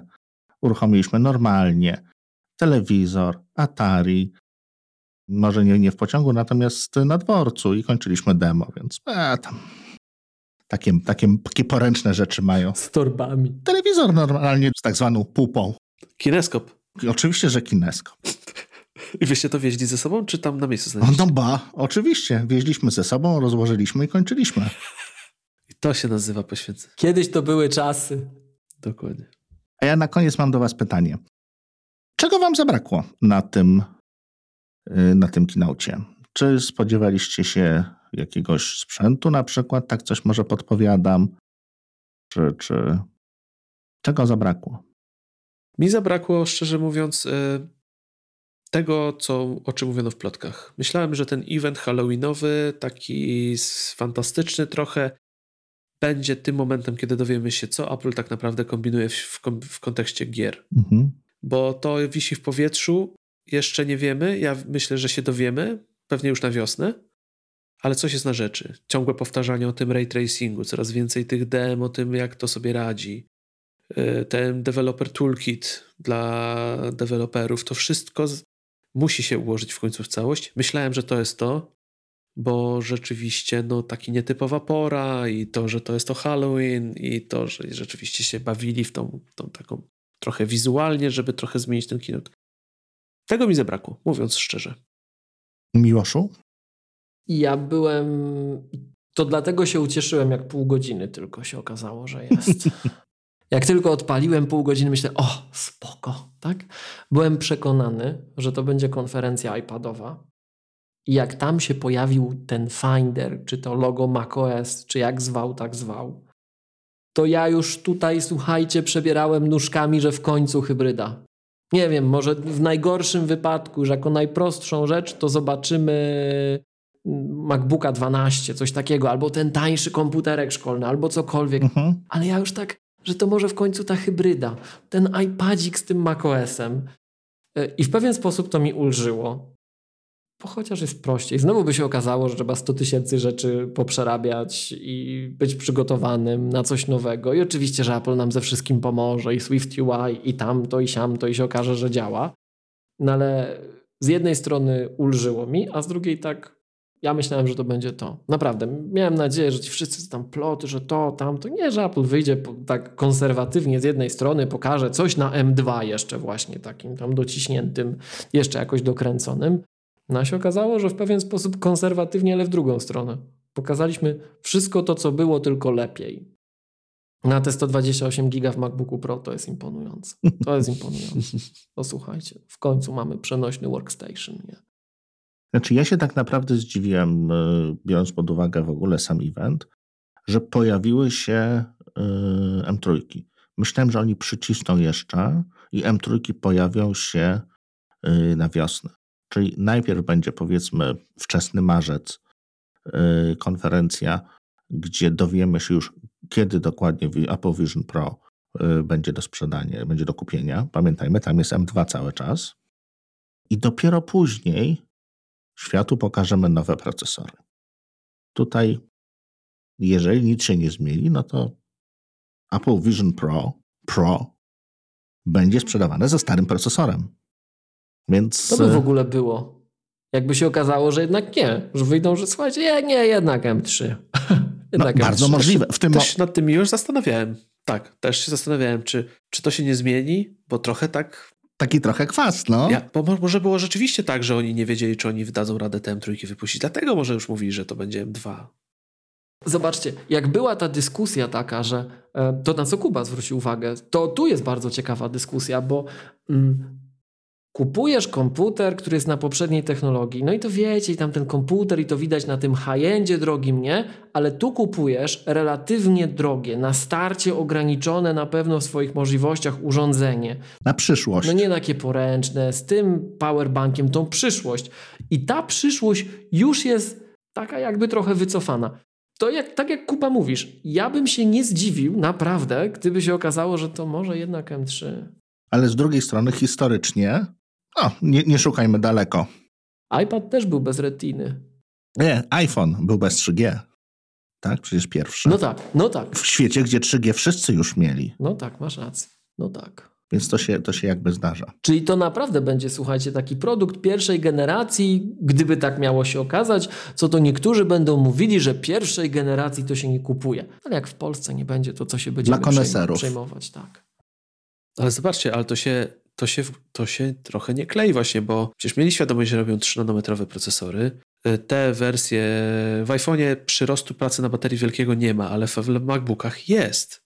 Więc ta efektywność prądowa jest dużo większa. A czego jak nie prądu brakuje i tej energooszczędności, jak nie temu headsetowi? Tak, więc ciekawe, że zdecydowali się na to M2, mając wypuszczone M3. To nie są M3, które wyjdą za pół roku, tylko mamy premierę 7 listopada, jadą do klientów. Więc może to się zmieni. To będzie bardzo interesujące, jeżeli to się zmieni. Chociaż Apple ma takie w zwyczaju niektóre ruchy, chociaż nie w sprzęcie, że mówią o czymś w prezentacji, a potem zapominają, że to było powiedziane, nie? Ale to z reguły się tyczy systemów operacyjnych, że no coś tam powiedzieli, ale ostatecznie zmienili zdanie, poprawili, bo coś się zmieniło. Ale tak jak tutaj Remek mówisz, to 3G, 2G, tu jest jednak ten aspekt sprzedażowy, że wytkną im to. Oczywiście, oczywiście. Niewątpliwie im to wytkną. Tak. Że topowy produkt jeszcze ma nazwę Pro, Vision Pro. Nie ma najnowszej linii procesorów w sobie włożonej. Także ciekawe, co z tym, co z tym zrobią. Czy będą udawać, że nic się nie stało, jeżeli to zmienią, czy rzeczywiście. No ciekawe, bardzo ciekawe. Może dlatego nie, nie zobaczyliśmy właśnie iPadów, żeby jakby przytrzymać, że to jeszcze dalej sprzedajemy iPada Pro z M2 Pro. Otwieracie mi szufladki w głowie, rzeczy, których w ogóle ja nie widziałem. No bo zobaczcie, tak na, tak na zdrowy rozum, co Apple'owi broniło, żeby, nie wiem, podciągnąć te pozostałe iPadziki? A powkładać to M2 do tych erów wszystkich, może coś z miniakiem sensownego zrobić, skasować tą dziewiątą... Oj tak, oj tak, oj tak. Tak, no my tu, tak, my tu bardzo czekamy, wszyscy, cała trójka. Tak, tak, to my, to my. E, team, team Mini. Skasować tą dziewiątą generację iPada, kupić sobie trochę czasu, nie? I nie pchać się w te problemy. No, to, to jest, tego w ogóle nie widziałem. No bo słuchajcie, naprawdę, odświeżyliby te iPady, nie? Nawet te iPady Pro by tam, nie wiem, przepchnęli, na chwilę zostawili, tą całą resztę poodświeżali. Jedenastka by mogła dostać lepszy czas. ekran w końcu. Tak, tak. No. A powiedzcie mi, czy iMac 24-calowy jest pasywnie chłodzony, czy ma wentylator? Chyba ma. Chyba ma wentylator. Z tego co... Tak, ma, ma. Ma. To może rzeczywiście jest tak, to zabrzmi teraz może śmiesznie, a z perspektywy czasu jeszcze śmieszniej, że w tym procesie N3B dla tych procesorów M to wcale nie jest takie proste włożyć je do obudowy bez chłodzenia, dlatego też ten MacBook Pro chłodzony w tej budzie. Może dlatego nie ma nowych iPadów z M3, tą podstawową. Może to jeszcze jest problem Bo nieopanowany. Się grzeją. Możesz mieć rację. To by miało sens. Tak, to by że miało to, sens. Te, no. te procesory, mimo że to najniższa linia, one potrzebują jednak wentyla bezpieczeństwa, dosłownie wentyla, który będzie je chłonił, chłodził. Tak. Bo coś tam się może dzieje, wiecie, to nie tak, że to cały czas się grzeje zwróćcie uwagę, jakie problemy były z przegrzewaniem się iPhone'ów. To też musiało zostać okiełznane jakoś programowo. Coś tam się wydarzyło, coś tam się może, no nie o wszystkim się dowiemy, ale to, no to jest taka już wyższa szkoła gdybania, ale no coś tutaj jednak jest w tym, że no wszędzie mamy wentylatory. Na razie nigdzie bez wentylatora tak pełnoprawnych emek, tak dużych procesorów nie ma. Mhm. Mhm. Tak. Więc może też dlatego nie ma, nie będzie go w headsetie, bo byłby za ciepły. Może tak być. Hmm. To ja jeszcze powiem tylko o jednej rzeczy, której mi zabrakło, której, którą nawet potencjalnie zastanawiam się, czy by, czy by nie kupić. Nowych peryferiów, tak? Bo mamy cały czas klawiaturę, cały czas trackpad i, i Magic Mouse y, z wymarłym aktualnie złączem Lightning. Spodziewałem się jakiejś takiej drobnej rewizji, może nie tylko zmiany łącza, złącza, przepraszam, ale tak sobie wymarzyłem, bo to czasem tak, tak y, sobie zastanawiasz się, jaki produkt by ci się przydał i, i zaczynasz y, przekonywać siebie i cały świat, że jest to to, co powinni zrobić. Najlepszy pomysł świata, no to moim najlepszym pomysłem świata jest Magic Trackpad, y, który miałby wbudowane Touch ID. Żeby mógł używać innej klawiatury, innej myszy, ale mieć, mieć jednak Touch ID na biurku przy zamkniętym laptopie. No tak. Okej. Okay. No tak, to jest kwestia, o której rozmawialiśmy z Remkiem, zwłaszcza teraz w epoce powrotu mechanicznych klawiatur, jednak to jest trochę kuszące, żeby ich używać. A wciąż no, jest to, że tego Touch ID nie ma pod paluchem, to jest jednak najszybsza forma. No jest zegarek, nie jest do końca może taki wygodny, ale to tak jak mówisz Remek. I zgodzę się z Tobą, że dziwne, że nie zostało to zaktualizowane teraz. Jednak mamy ten moment przejścia na USB-C. A jeżeli chodzi o urządzenia peryferyjne, no to chyba iMac jest najlepszą okazją do tego, żeby urządzenia peryferyjne zaktualizować. No bo do czego nam tak naprawdę? No? Mac, nic nie ma w kartonie urządzeń peryferyjnych, tylko iMac, tak? Wszędzie to jest opcja. Tak, tak. Yy, Mac Pro jeszcze. No jeszcze Mac Pro, tak. To się no masz rację. Ale tam jest tak, duży karton. No to może Mac Pro wyjdzie w kolorze czarnym, wtedy zobaczymy cały zestaw. To, to by było, żeby dostać pierwszą grupę nowych akcesoriów kup Maca Pro. To, to Marketing by Apple. Tak, tak jak kiedyś ten iMac Pro. No tak. kiedyś przecież te czarne były tylko za iMaciem Pro sprzedawane. Tak, Pamiętacie, jakie tak. ceny osiągały? Tak. Czarny, yy, czarny dzisiaj są. i czarny. Nie, można kupić Ale osobno. można było zamówić osobno. Można zamówić teraz osobno. Ale to już nie są te czarne klawiatury. Są. Nie, wydaje mi się, że to są teraz od iMac'a. Od Maca Pro, a Mac Pro ma inną. Mac Pro ma e, aluminiową z czarnymi klawiszami, a iMac Pro miał czarną klawiaturę. Ale wiesz co, był moment, kiedy one... Y, czarny chyba szło potem zamówić, bo oni się, oni się chyba zorientowali, że ludzie je pchają na, z drugiej ręki za jakieś kosmiczne pieniądze. W sensie, okej, okay, że można było je kupić. Tak, okay, i oni tak, je wypuścili tak, chyba normalnie w sprzedaży jednak. Natomiast teraz już ich chyba nie ma, ale, ale aż chyba nie. że wyklikam. Bo... Jest srebrna z czarnymi guzikami albo z białymi guzikami. Tak, no, no. To co panowie, chyba powiedzieliśmy już wszystko. Pogdybaliśmy dzisiaj wyjątkowo dużo. Oj tak. Ciekawe rozmowy, ciekawe wnioski. Zobaczymy, ile z tego się spełni w przyszłości, ale będzie do czego wracać zdecydowanie. Oj tak. Także, czy coś chcielibyście jeszcze dzisiaj, czy kończymy. Wydaje mi się, że możemy spokojnie, dwie godziny mamy za sobą tu ciekawej dyskusji, więc myślę, że możemy spokojnie skończyć, a resztę tematów zostawić sobie na kolejne odcinki. Nie, przepraszam, ja mam jeszcze jedno pytanie. Przepraszam, musi być, był sprzęt. Dobrze. Panowie, czy coś kupujecie? Kuba? Nie, nie kupuję. Miłoszu? No, ja tam wspomniałem, że te 128 giga krzyczą, nie? E, I to na, to na co. No właśnie, tak. Wywołany do to tablicy. Na co Kuba zwrócił uwagę, bo w sumie to żeśmy to tylko tak powiedzieli. Mm, słuchajcie, jak tam jest w niektórych przypadkach 85% skok w stosunku do odpowiednika na M1 linii, dwa razy więcej RAMu, ja tak sobie będę powtarzał, prawie dwa razy większa wydajność. No, no, no jest, po, jest po co, nie? Jest po co. Tym bardziej, że jak się na tym rzeczywiście poodpala bardzo, bardzo, bardzo, bardzo dużo, to taki wymaksowany komputer z tej linii M1, widać, że ten dzisiejszy soft go potrafi docisnąć czasem, nie? Jakby to nagle mogło chodzić, co, co zobaczcie, jakbyście tak komuś powiedzieli 3-4 lat, no niemożli, niemożliwe, no możliwe, no to to, co Kuba mówił. E, dajcie nam tą moc, to jakoś ją zużyjemy, nie? Jako deweloperzy, jako userzy. Tak. No ja pewnie w to i standardowo w 16 cali przy tym, co się teraz dzieje. Nie? I to jest ten kazus, o którym gdzieś tam mówiłem. Jak, jak my gdzieś kupujemy te najwyższe konfiguracje, to się tego nie opłaca sprzedawać. No bo słuchajcie, jak kupiście komputer za, nie wiem, za 40 tysięcy, tak? One teraz, powiedzmy, te poprzedniki też tyle kosztowały i macie go sprzedać komuś, no bo jest używany powiedzmy rok, czy tam nawet 10 miesięcy, no premiery M2, macie go komuś sprzedać za 20 tysięcy. No bo ej, no musicie o solidnie obniżyć. Jak ktoś taką kasę wydaje, to on sobie kupi nowy, nie? To musi być no pewnie, solidna tak. obniżka. Tak. No i teraz patrzycie, co możecie kupić za te 20 tysięcy nowego. No możecie kupić nowy komputer na nowej linii, ale on nie będzie miał 8 terabajtów. SSD. On nie będzie miał ileś tam RAMu, więc de facto opłaca się go zostawić. On już nie, on nie potrafi, ty, wydajność masz gdzie indziej, ale nadal komfort pracy, taki komfort, że wiecie, to jest, to jest najdroższe, co było. To ma odpowiedni zapas wszędzie do takiej większości prac no to się zostawia. Więc my, my pewnie jakąś tam szesnastkę taką, taką wymaksowaną, no i pewnie wtedy w czerni już, no głupio co innego wybrać, e, gdzieś się tam z, tak po prostu z, zaw z zawodowej konieczności połasimy. No, ale przy tej dyskusji z wami to bym chciała iMac'a, pewnie nie dostanę. Pomarańczowego. Pomarańczowego. Bardzo ładny kolor. Dobra, ja w tym roku też nic nie kupuję. Y, moja M1 jak na razie służy mi wyśmienicie.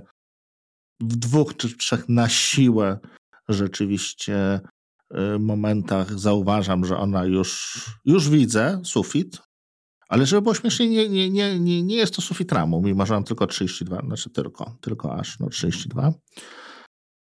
Czasem tam się coś, coś, coś dzieje z wydajnością, zaczyna, się, zaczyna hałasować, ale jeszcze, jeszcze rok yy, będziemy razem.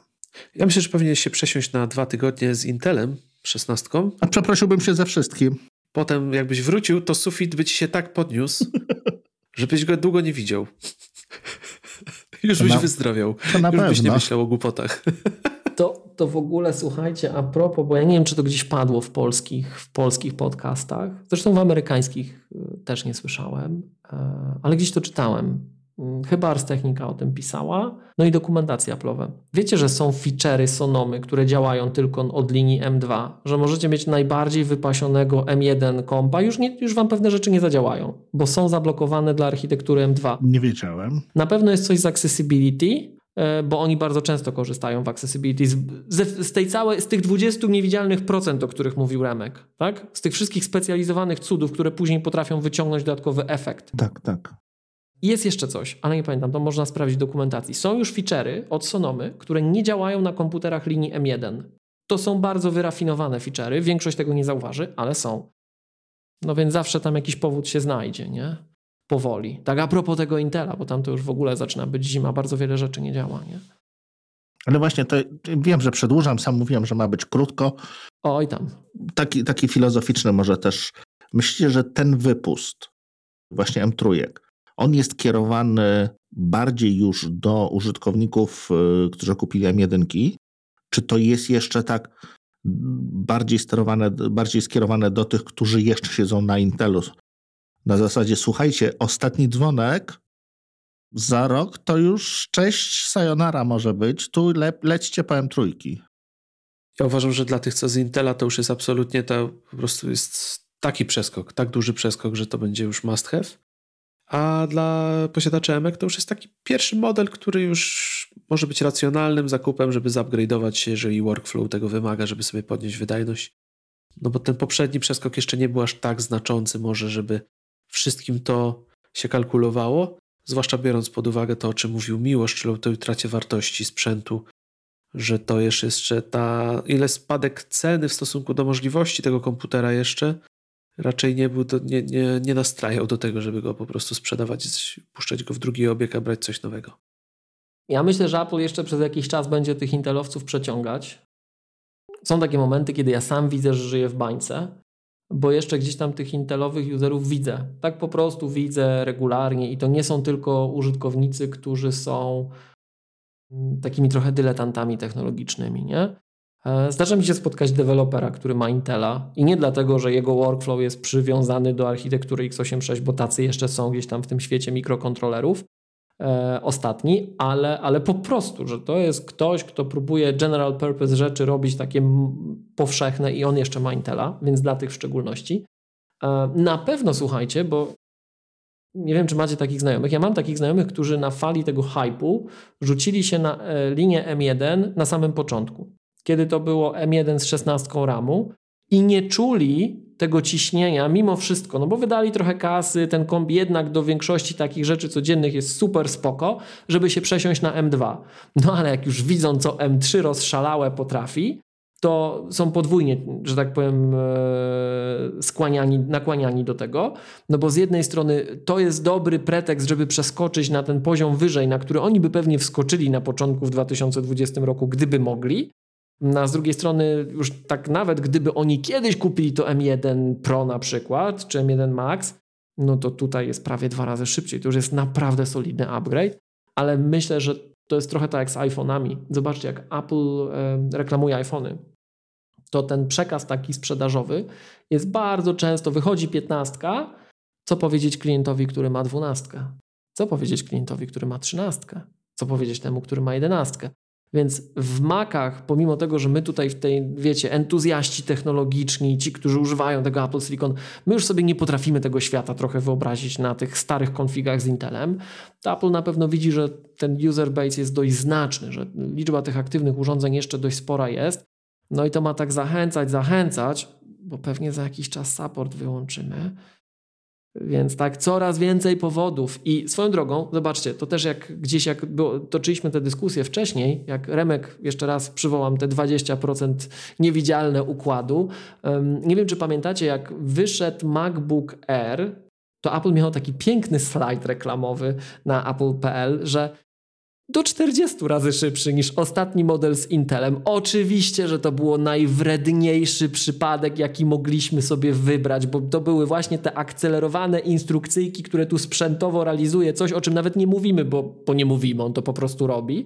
To nie jest CPU, to nie jest GPU, to nie jest NPU, czyli ten Neural Processing Unit. To jest coś, co jest 40%, 40, przepraszam, razy, właśnie nie procent, 40 razy szybsze niż poprzedni komp z Intelem. Czy jak poprzedni coś robił godzinę, to nowy to zrobi półtorej minuty. Fajnie, nie? I nie ma wiatraka. To był piękny tekst, ale zobaczcie, co się teraz pojawiło i to było fajne na slajdach. 11,5 razy szybszy, 12,5 razy szybszy nowy MacBook Pro niż najszybszy MacBook Pro z Intelem. I to już, to już było general purpose. To już nie było wycudowane, wymyślone, takie tam dobrane. General purpose computing 11 razy szybszy. No to to już jest konkretny argument, nie? Także cały czas to jest mixed bag, ale to jest w końcu, tak jak zauważyliście, taka sytuacja, że to już jest ciekawe, żeby się przesiąść, jak macie M1 generację. Jest jeszcze jedna rzecz, o której nie rozmawialiśmy. O! Co prawda mieliśmy już kończyć, ale jedna rzecz, która jest dość istotna, zwłaszcza jeżeli chodzi o przyszłość i tą rzecz, która może powodować, że będzie nam się jeszcze bardziej chętnie przesiad będziemy się jeszcze bardziej chętnie przesiadać na tę nową generację. W przyszłym roku jest wszystko na to wskazuje, że Apple mocno uderzy w AI, w machine learning. Podobno deweloperka tam u nich jest bardzo skupiona na tym, żeby uruchomić to wszystko, no bo jednak rynek pod tym względem. Oczekuje tego. Będzie pewnie, no, klienci oczekują rynek, a rynek pokazuje, że jest na to popyt. I zwróćmy uwagę, że M3 Max jest 60% szybsza. Neural Engine jest 60% szybszy niż w M1. To jest duży skok.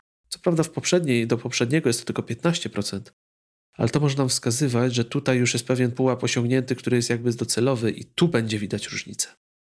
Wystarczy zwrócić uwagę na iPhone'ach, jak wprowadzony jest nowy model klawiatury, który skorzysta z tego machine learning. Zwróćcie uwagę, jak nie, skorzystacie z funkcji oszczędzania baterii. Jeżeli włączycie oszczędzanie baterii, jak zwalnia bardzo klawiatura. Jak bardzo zależny jest od tej energii, od pewnie tego neural engine'u jaki to jest wymagające sama ta klawiatura. O tym się mówiło, że dlaczego tylko od pewnego modelu wzwyż, że przecież to tylko klawiatura. Wcale nie. To widać właśnie na tym zwolnieniu. Ostatnio tak zastanawiałem się, co najbardziej, poza tym, że ściemnia się ekran jest trochę wolniej, co najbardziej czuć właśnie, kiedy na iPhone'ie włączysz tryb oszczędzania energii. Klawiatura. Nie wiem, czy u Was też tak jest, sprawdźcie sobie, jak wolno działają podpowiedzi, jak ta klawiatura staje się taka spowolniona.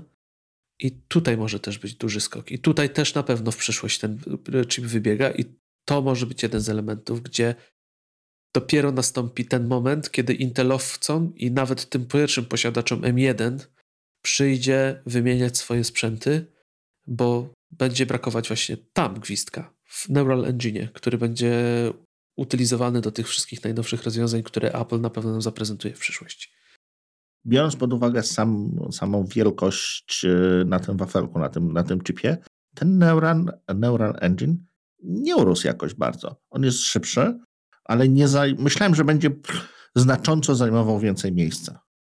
A tak nie jest. Ale on pewnie też jest wspierany przy tych mocniejszych rzeczach przez GPU właśnie, nie? Oczywiście, że tak. Dlatego to jest to połączenie właśnie. To jest, to, to jest pewnie ta pieśń przyszłości. GPU i Neural Engine.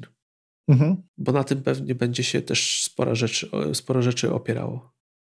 Amen. Huh. No to, to, to jest ciekawe, co mówicie. To jest bardzo ciekawe. Zobaczymy, co będzie.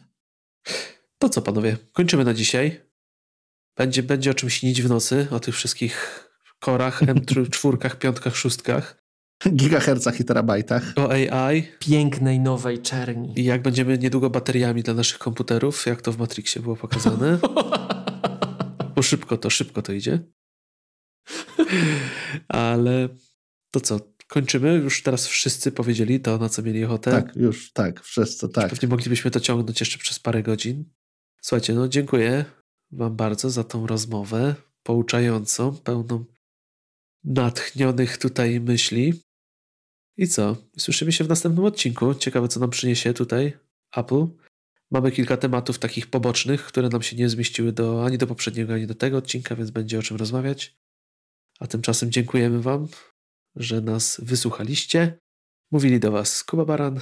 Remek Rychlewski. I Miłosz Staszewski z K7. Dzięki za super dyskusję. Do usłyszenia. Dzięki. Do usłyszenia. Trzymajcie się. Cześć. Na razie. Hej, hej. O, dobra, bo słyszę się w jednym uchu z opóźnieniem, tak będzie łatwiej. To teraz tak, Miłoszu. O, uciekł już. Mhm. Mów, mów, mów mi już. No. To tylko, poczekaj, Miłoszu, ja tylko jedną rzecz tylko powiem, tylko y, abstrahując do tego, bo to nam gdzieś tam uciekło. Sorry, sorry, tak teraz Miłoszu? Miłosz, bo się wciąłem, mówiąc szczerze. e, spoko, spoko. Mhm. Mów, mów. To jest, to jest, słuchajcie, Dobrze mówię? Ale właśnie po, to powiedz, y, przepraszam, wchod- zadam ci pytanie, bo nie wiem, bo raczej powiem wam szczerze, Czekam, czekam. aż się boję.